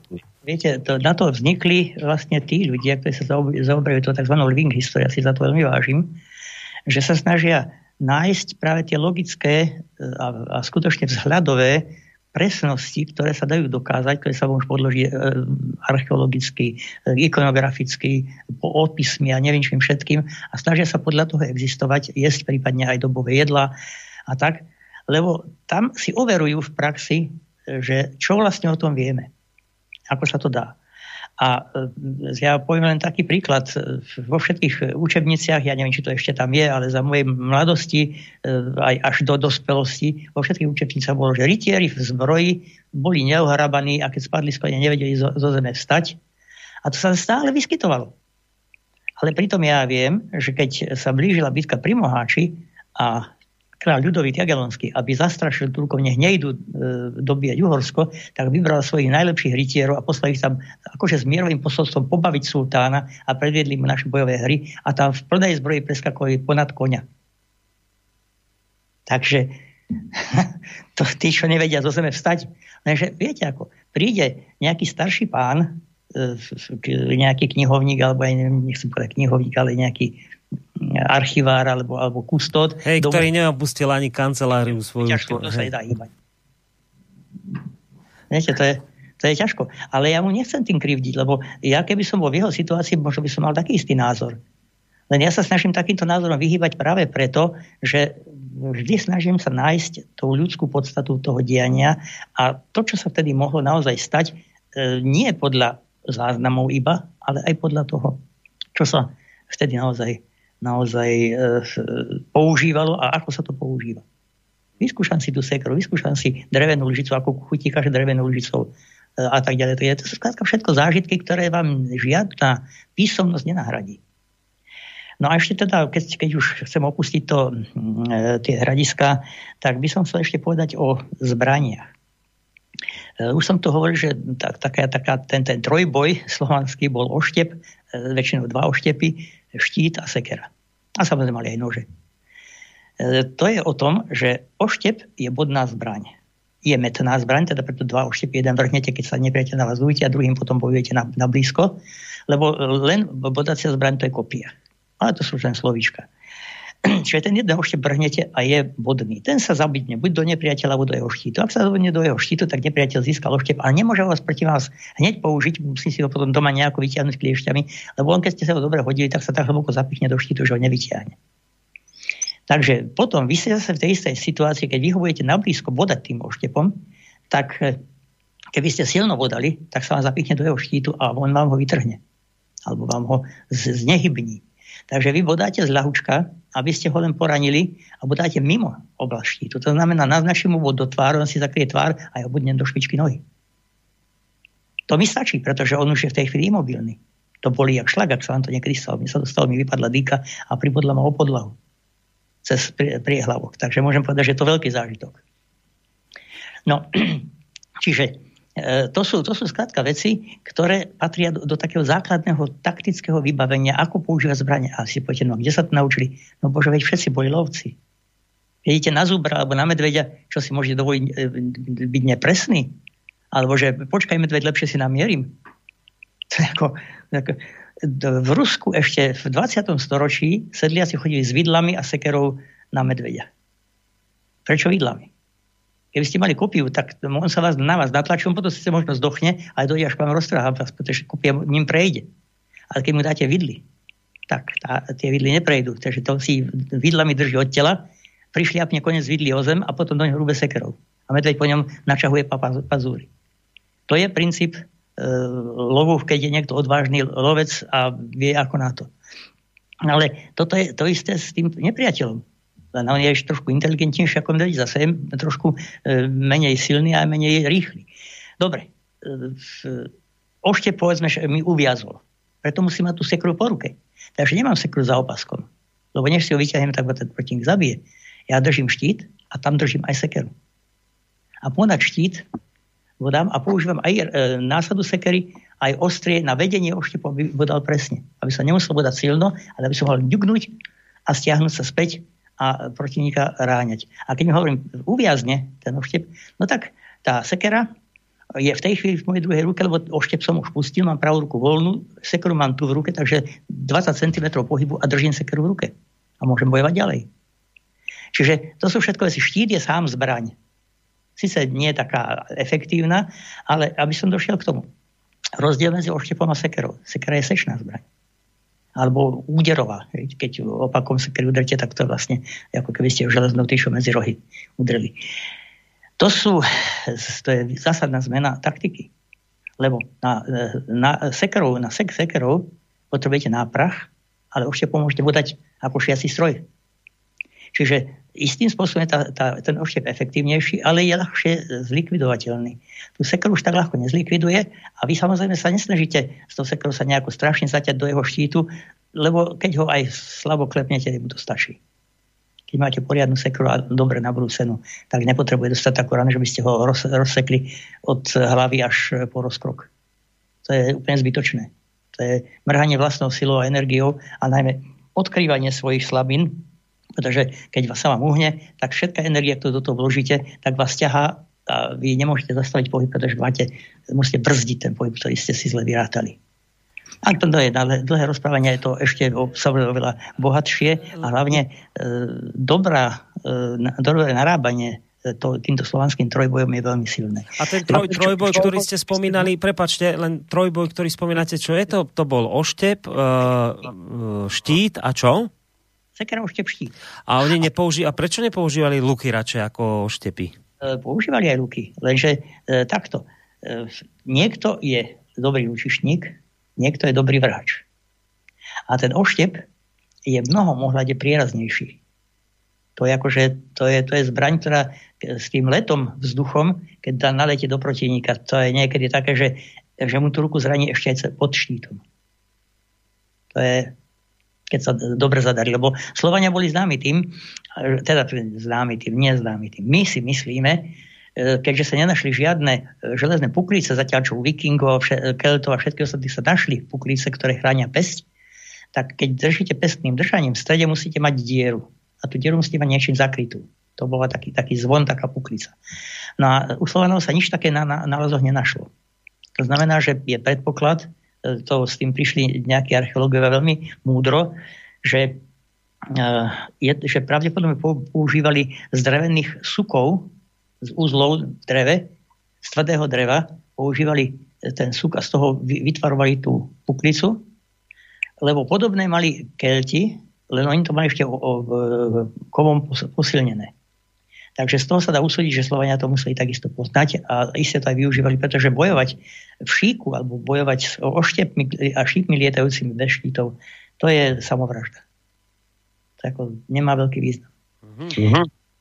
Okrem toho si uvedomte takú maličkosť. E, reflexný luk, ako mali avari, tak e, ten strieľa niekoľko sto metrov. Čo, re, čo reflexný, to čo znamená? E, takto sú e, luky reflexné a retroflexné. E, to lučište, teda tá, to, to, ten ohyb na jednu, na druhú stranu od peste, tak ten, keď je len rovný, že je to len oblúk a medzi tým tetiva, tak to je obyčajný luk. To je taký luk, čo si môže aj detsko urobiť z lieskového e, konárika a, a čo mali angličania, dlhé, dlhé luky, len to boli dlhé a silné, ale, ale stále sa reflexom luku nevyrovnajú. Reflexný luk, luk je ohnutý vám, to znamená akože dozadu, a potom hnutý dopredu. Do takého e, dvojitého esička. Aha, áno, áno, viem, viem. viem. A, no a to znamená čo? Že vy keď ťaháte ten luk, nemusíte ten luk mať veľký, aby bol silný. Pretože vy keď ho ťaháte, tak postupne oslabujete sílu ťahu, lebo to, tá, tá tetiva, ktorú tam máte, sa, sa máte, ju máte predtým namotanú na tej e, protiohnutej časti a tá je zachytená. Ak ťaháte, tak postupne sa odkrýva a zväčšuje sa rameno luku. To znamená, vy keď ťaháte, sa oslabuje sa sila, ktorú musíte použiť. Takže keď máte naplno napnuté, tak máte najslabší luk a netrasie sa na ruka pri mierení. Zatiaľ, čo anglický luk musí napnúť a v okamihu náťahu je najsilnejšia sila potrebná a už keď je na to vaše možnosti, tak sa tá ruka trasie. Vodom vystrelíte a ten šíp na anglickom luku alebo vôbec na aj európskom luku, akom, akomkoľvek, nedostáva ten šíp už ďalšiu energiu. Najväčšiu mal v okamihu najväčšieho náťahu. A postupne opúšťa tetivu, predbiehajú a už od nej nedostáva žiadnu prídavnú energiu. Reflexný luk postupne, ak sa začína narovnávať, tak tá tetiva sa namotáva na ten oblúk a ako keby sa symbolicky skracuje ten, mom, ten bod, kde je upnutý. To znamená, že začína pôsobiť sila na kratšom ramene a to znamená, ten luk je pre ten šíp tvrdší a dáva mu pridavnú energiu až do konca a nakoniec, keď skončí, tak mu dal maximálnu pridavnú energiu. A preto rozdiel v strelbe bol zhruba asi taký, že 270 metrov, povedzme, že anglický luk, 400 metrov e, reflexné luky. E, Turci strieľali potom neskôr, keď prišli už sem, Osmani strieľali až do 800 metrov. Te, práve takéto tieto azijské uh, kmene mali tieto reflexné luky, nie? Takéto, že, že dozadu a potom dopredu vyhnutý.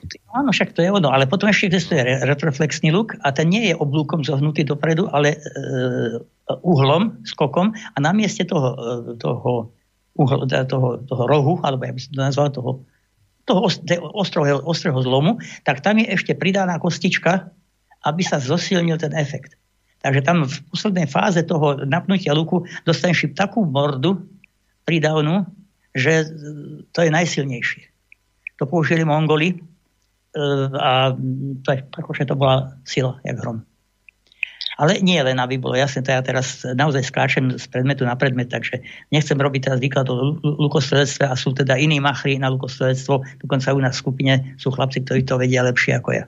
Pretože ja som predsa len, napríklad keď som sa ja učil z lukusty, ja som netušil ešte takéto veci. Ja som naučil stiať e, držaním anglickým a už som sa to neodučil. Ale e, reflexný lukos sa stiaľ oveľa rýchlejšie tým, že strieľate nie ponad e, hánky, prstov, ale podľa natiahnutý palec. A keby ste videli e, toho kašaja, ako strieľa, no tak to je strašné. On ide e, na e, koni sú tam nastavené terče, každý trafí a stia takouto rýchlosťou, čo stíha vybrať šíp, nabiť luk, natiahnuť luk, vystrieť.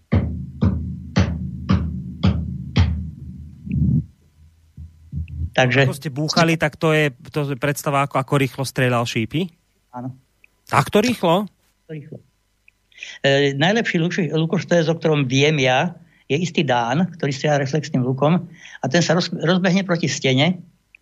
E, počas toho, jak beží proti stene, e, nohami vybehne e, po stene hore, odrazí sa od steny, spraví salto a počas toho to vyťahne tri šípy a tri trafy do, do terča. Počas toho salta ako dopadne na zem. Áno. A tak to je nepredstaviteľné.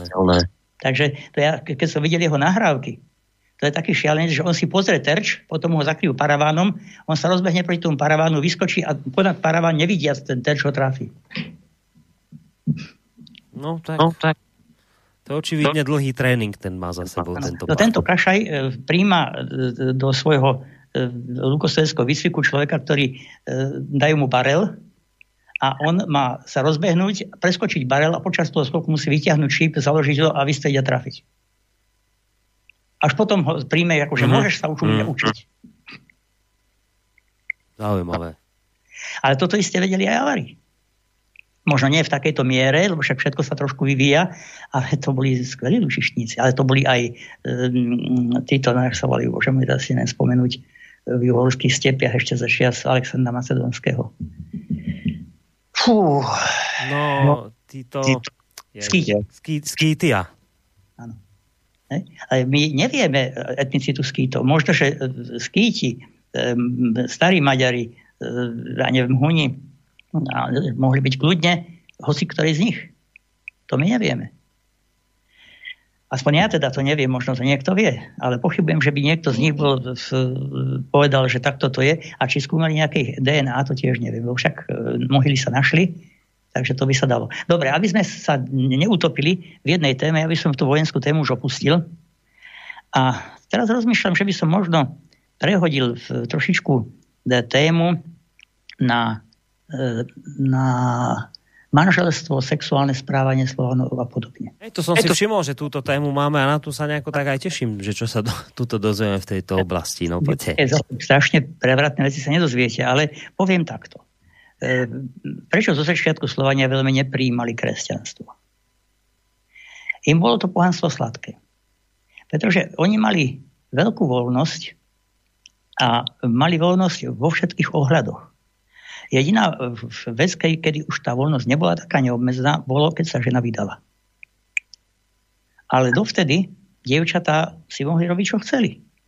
E, e, séria sviatkov, prvé kúpalné, začal dať kúpať vo vode, tak všetci do vody na nahato a potom do krovia, kto s kým. Potom boli, čo my hovoríme, svetojanské ohne, to, to bol pôvodne sviatok pohanského vajana, E, potom e, boli dožinky a tak ďalej. Tak ďalej. A každé z týchto vecí, vrátanie zimného slnovratu, bolo spojené s, s pitím a e, veselými radovankami venušinými. Dievčatá, tá sa to bralo tak, že keď dievča je zvedavé na muža, tak dojde k nemu, chytí ho za ruku a keď muž ju odvedie a pomiluje, tak dve noci, e, keď s ním takto strávi, tak sa to nepovažuje za chybu. Po dvoch e, nociach sa má rozhodnúť, či si zober za ženu, alebo ju pustí preč. E, ďalšia vec, samozrejme z týchto všelijakých radovanok sa rodili deti. Tie neboli nejako diskriminované. To bol prírastok do rodu. Akurát nemuseli mať dobre zariadené dedenie. Ale keďže Slovania dedili po, po mm, ženskej línii, nie po mužskej, čiže nezmysel je, že môj syn nastúpi na, za mňa, za starší, no to je úplná hovadina, pretože sestrienok nastupoval do Slovanov. To znamená, mojej sestry syn nastúpi po mne. To bolo opatrenie proti vyhubeniu rodu. Sa nedala jedna línia rodu vysledovať. A e, zase na druhej strane e, ten systém že mm, panenstvo, takto sa u Slovanov ne, necenilo. E, to bolo také, že dokonca sa traduje, nemôžem to potvrdiť, čítal som o tom, no tak to je akože čítam, ale tiež to len niekto napísal. Že keď si muž zobral ženu, ktorú nepoznal, predtým mohla byť nejaká rodinná dohoda alebo niečo takého, tak mu priviedli manželku, oni sa zobrali, a podľa nejakých svojich oby, obyčají. A zase nachádzame na tom odkazy v našej ľudovej slovesnosti. Keď si spomeniete rok na dedine, tak tam v tom kresťanskom sobáši je predohra pôvodného pohanského. To znamená, že to sú veci, ktoré tradoval ten ľud nepretržite od tých dávnych čias, lebo to bolo tak zaužívané a uvedomte si, že ani e, kostol nebol v každej dedine niekedy bol problém dostať sa k tomu, aby to kňaz prišiel na, čo ja viem, raz za, za mesiace a pokrstil všetky deti, po, e, posobášil všetkých sobášených a odišiel. Pretože skutočne, to je ako, že to, jak my máme dnes hustotu kostolov, tak to si utrpte, že e, v nitrianskom kniežatstve bol kostolík e, svätého Emeráma hore na, na nitrianskom kopci, ako jediný kostol. Takže z toho sa nejako masovo kresťanstvo nemohlo šíriť. Takže e, toto, toto je taký jasný e, bod, že, že tým hovorím, tým boli rusalné slávnosti, kedy sa dievčatá nahajskali v trsti a, a muži išli na člnoch a svetili si faklami, či niektorú neodhalia, keď ju objavili, tak hop na, na breh a bolo trala. To, to si, oni sa fakt hodne tešili. No ale samozrejme, e, bo, malo to jednu slabinu. A to bola práve tá legitimita e, následníctva. Poprvé, ostatné krajiny už mali e, patriarchálne následníctvo, čiže po otcovi. A po druhé, kresťanstvo zaviedlo dve dôležité veci, ktoré definitívne e, obrátili ľudí k tomu, že, že zvažovali ako na to. Že nemajú byť radšej kresťanmi. Jedno z toho bolo to, že e, pohania, keď e, náhodou neuniesli nevestu, to bolo veľmi obľúbené, že si z cudzého e, rodu ukradli nevestu, len keď ho chytili, tak ho zabili. Ale keď ju dovliekol domov, no tak e, buď si nespravil otrokyňu, alebo spravil manželku. A druhá vec bola tá, že mohol ju kúpiť. Čiže našli si k sebe rodiny, dohodli sa na, na nejakej cene, kúpili mu nevestu, tu mu zobrali domov a tam sa teda dosobášili. No lenže kresťania to obrátili. Kresťania dávali svojim cerám vená. Takže u pohanov bolo nepraktické mať veľa synov, lebo museli platiť veľa neviest. Zatiaľ, čo u kresťanov bolo praktické mať veľa synov, lebo dostali veľa vien. A tým my, kresťania silnili a pohania slabli.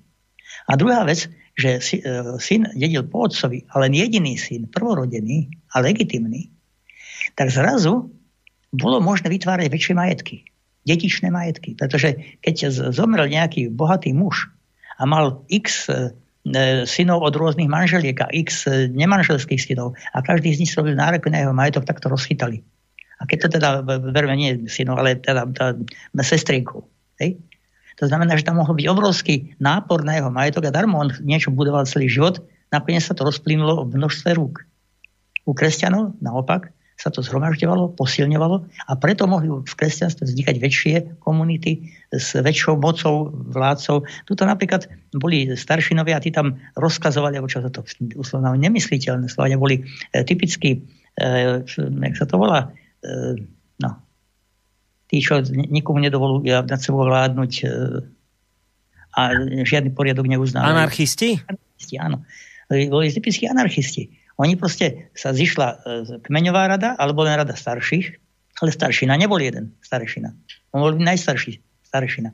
Ale tí všetci starší, čo tam boli, tak do toho mali čo kecať a na niečom sa dohodli a keď sa nedohodli, tak niekto bucho dostal povedať, tak ja do toho nejdem, robte si to sami. Tam, tam neexistovala možnosť, že by e, nejaký starešina rozkazoval niekomu. A e, samozrejme, mali spoločný záujem, to znamená, bol, bol, bol cieľ, aby sa dohodli. A samozrejme, ja som to už minule hovoril, e, také, také, takáto obec, občina, hej, alebo zadruga, e, to bolo spoločenstvo ľudí, ktorí spoločne obrábali pôdu. A aby sa každému e, ušlo rovnocenne, lebo tá pôda mala rôznu bonitu. Niektorý lán bol lepší, druhý lán bol horší. No tak e, sa každý rok prideloval iný lán inému človeku podľa nejakého kľúča. Podľa nejakého rováša. To znamená paličky, kde boli zárezy a kde bolo jasné, že e, čo komu ten rok patrí, naraz mu išlo lepšie, raz horšie. A s tým súhlasili, pretože to bolo e, demokratické. Tento demokratizmus bol pre Slovenov typický a boli aj osudní.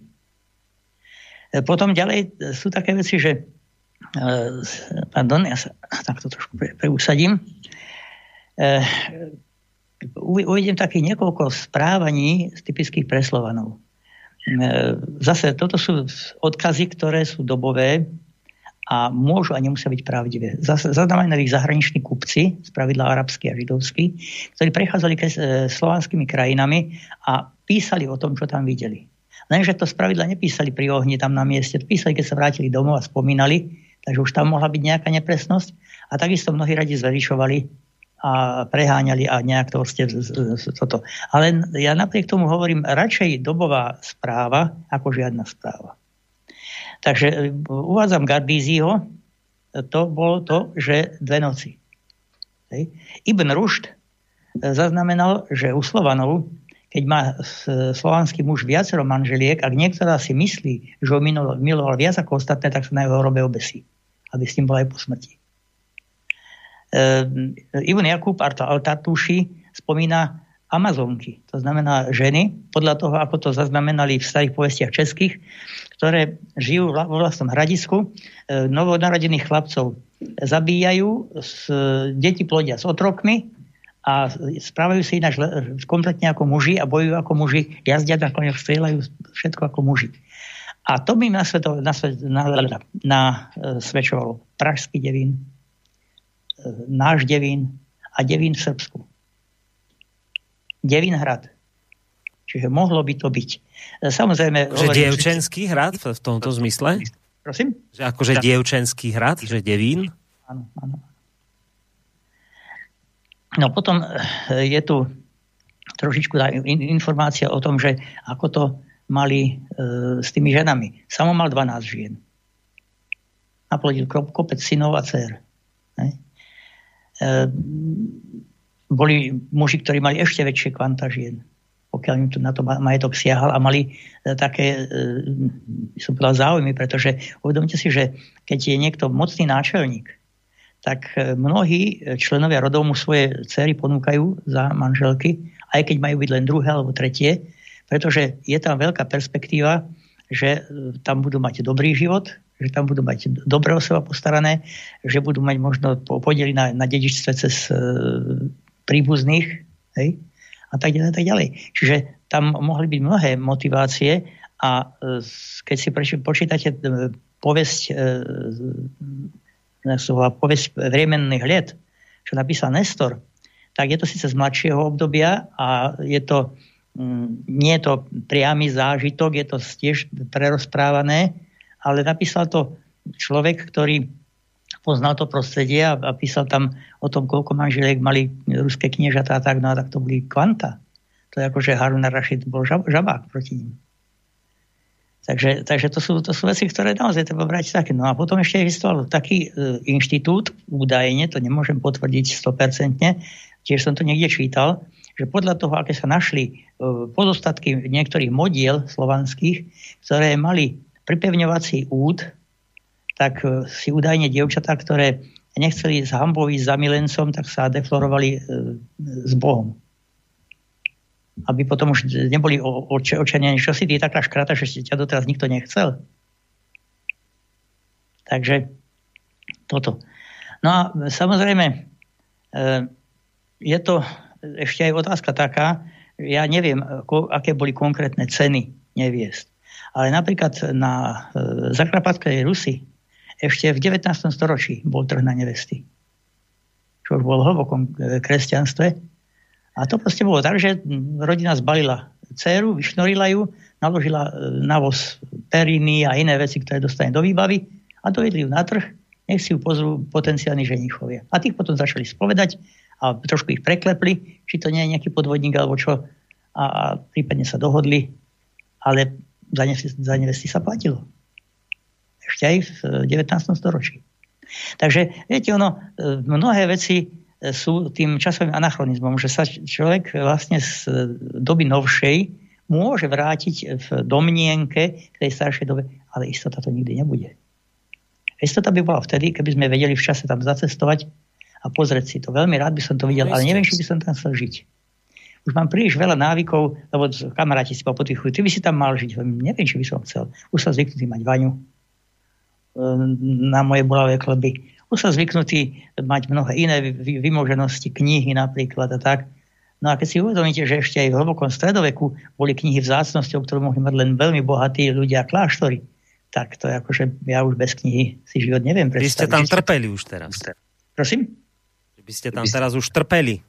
No, Bez knihy. To, tam by som, ja možno by som si tak chvíľku užíval a to je práve to, čo by som chcel vidieť. A potom samozrejme by som nerád spadol do nejakého maléru, pretože neznajú zvyky. 100%. Veľmi ľahko si privedíte smrť. Alebo aspoň zmrzačenie. Stačí, keď nesprávne zareagujete na podanú ruku alebo na e, si pozdrav alebo na nejaký obrad, ktorý je, čo ja viem, že vám donesú chlieba sol a vy neviete, čo s tým a už môžete mať veľký problém, pretože oni to môžu chápať tak, že im chcete škodiť. No, že im zlá, želáte zlé pred domácimi božikmi, mm. alebo dokonca pred väčšími bo- božstvami. To je, skrátka, orientovať sa v týchto veciach je nesmierne e, zložité, aby sme mohli tvrdiť, tak toto bolo. Ale mnohé veci vieme aspoň do tej miery, že e, to je tak niekde zaznamenané. A keď je to zaznamenané, napríklad aj také tie veci, čo som minule hovoril o cenách, čo je jedna e, e, plátená šatka, rovná sa jedna sliepka, a to je neviem koľko gramov železa, a tak ďalej, tak, tak ďalej. Tak toto sú všetko veci, ktoré sa zaznamenali, ale oveľa mladšieho dáta, z nejakého 10. storočia. Lenže uvedomme si, Jantarová cesta bola dávno pred samom. Jantarová cesta fungovala aj za starého Ríma.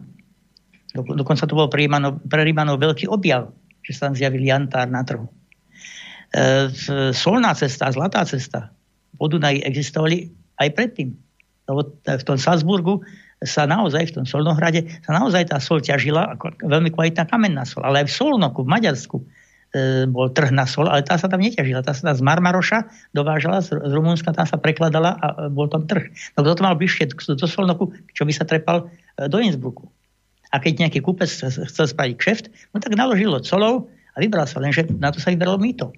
Pokiaľ nebol e, niekto, kto by dokázal svedectvom, a na podiv vtedy sa slovo ešte tak veľmi verilo, že svedectvo stačilo, že to má len na vlastnú potrebu, vidíte ako dneška marihuana, tak, tak mohol ísť bez cla. Ale ako náhle to bolo také množstvo, alebo nebolo svedectvo, ktoré by sa zastalo, no tak mu to spočítali a pekne čas soli museli vyložiť. No a to, to, to vlastne ste to tak pekne premostili k tej poslednej asi oblasti obchod a hodnoty. To ma tiež celkom zaujímalo, tie hodnoty, aké vtedy vlastne vyznávali. A ako to vyzeralo s obchodom? No, tak to je tak, že kupci, tí obchodovali v celku aj na naše pomery slušne, e, by som povedal, pokrokov. Poprvé poznali mince, po druhé vedeli ich hodnotu, vedeli ich zamieňať a po tretie vtedy takmer všetky hodnoty išli cez e, miery a váhy. Čiže aj tá minca, ktorú si nepoznal, e, vyskúšal si si povedzme zubami, či je dostatočne pravá, či tam nie je olovo a potom e, si ju odvážil.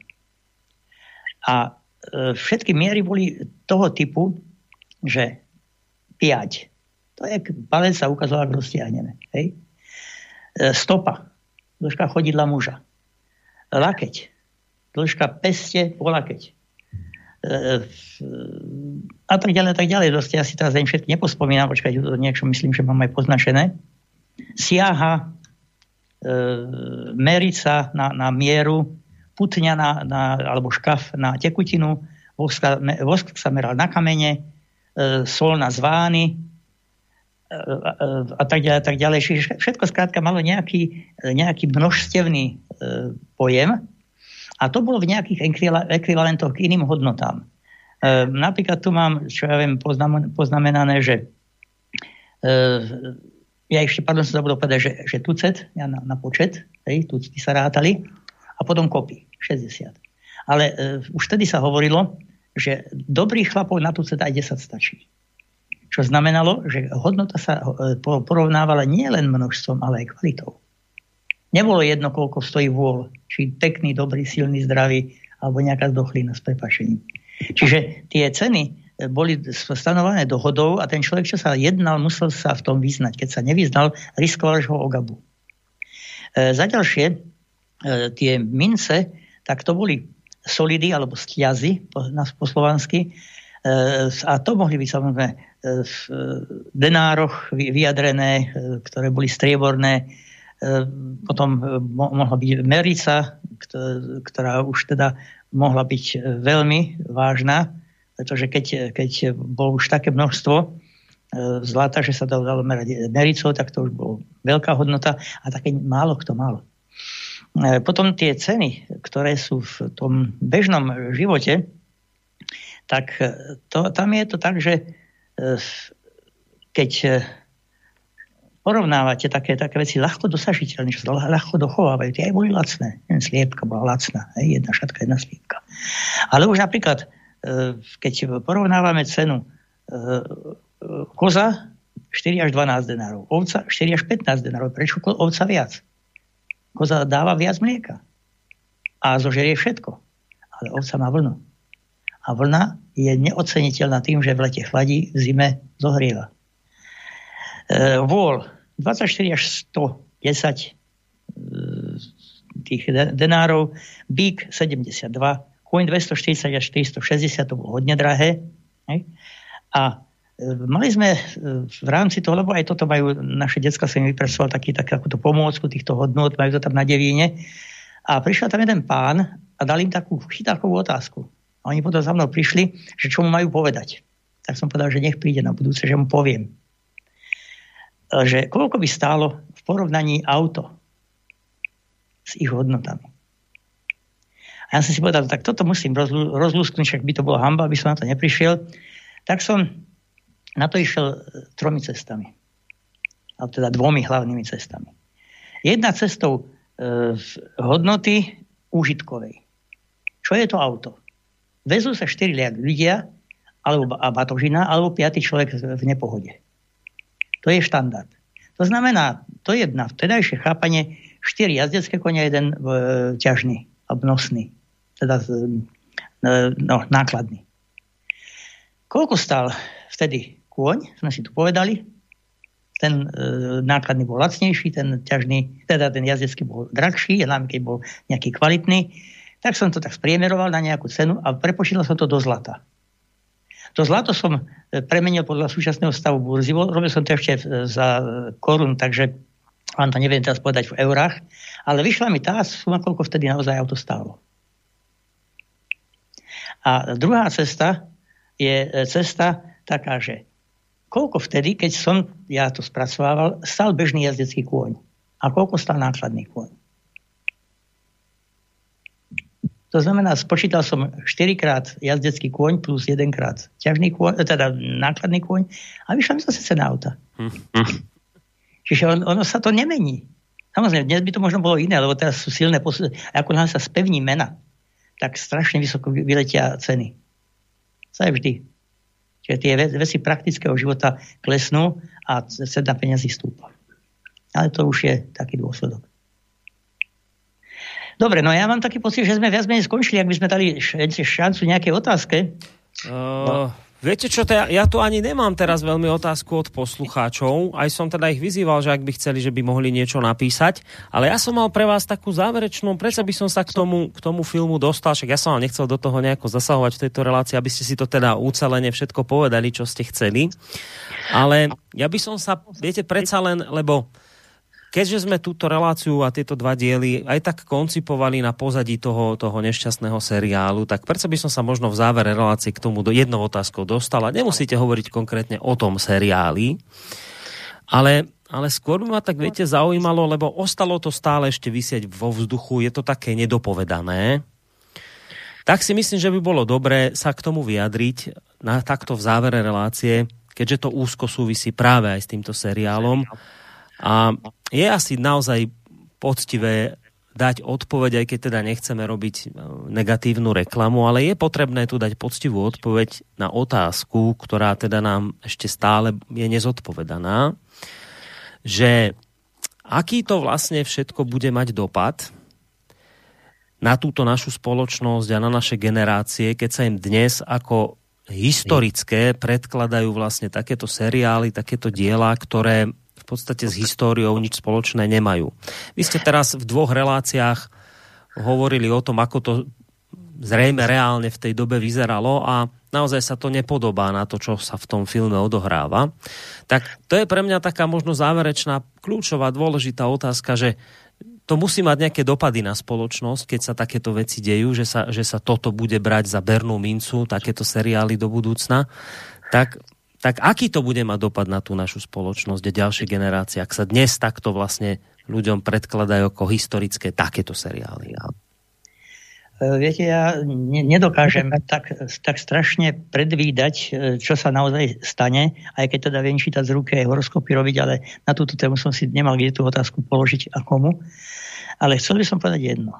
E, koľko rokov nám už trepú do hlav že jediná dobrá zábava sú krváky, vraždy, násilnosti a neviem čo všetko.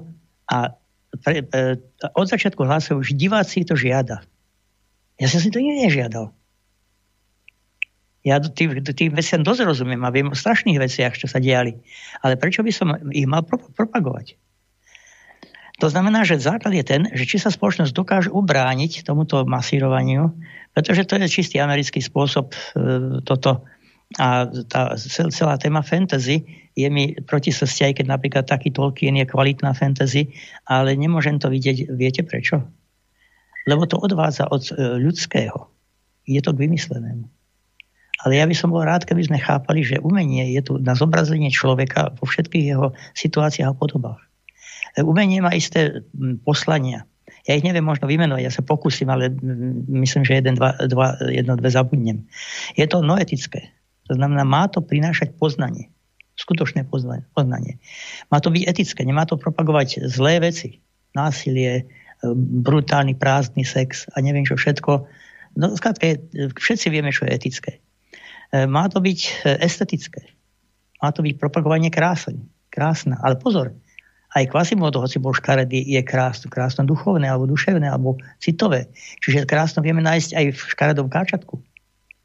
Takže nesmie byť propagácia toho hnusného ako všemocné zlo, aké je to super a aké je to a každý Američan zachraňuje minimálne galaxiu, pričom nevie zachrániť len svojich blížnych, keď, keď príde nejaký uchylak a začne strieľať v škole a vystriať deti. To sú, to sú tie veci, ktoré proste chýba. Tie, e, toto poslanie umenia nie je, to som nevymyslel. To odpozorovali múdri ľudia predo mnou. A je to niekde zachytené, ja som to niekde čítal. To znamená, ja tie ďalšie myslím, že ešte dve sú takéto, dva takéto body, čo to má splňať, aby to bolo dobré umenie. A ja to poviem na posledné veci. Keď počúvate Mozarta, nikto zo súčasnených nerozbije sálu a nerozmáte nábytok. Keď počujete heavy metal, tak tí mladí rozmajete nábytok. A nechcem kriviť heavy metal, lebo aj tam môžu byť dobré veci. Ale takí, že viem, satanisti a podobní, tak to je proste len e, škriekanie, vrieskanie a e, vyžívanie sa v ohyzdnosti a v brutalite.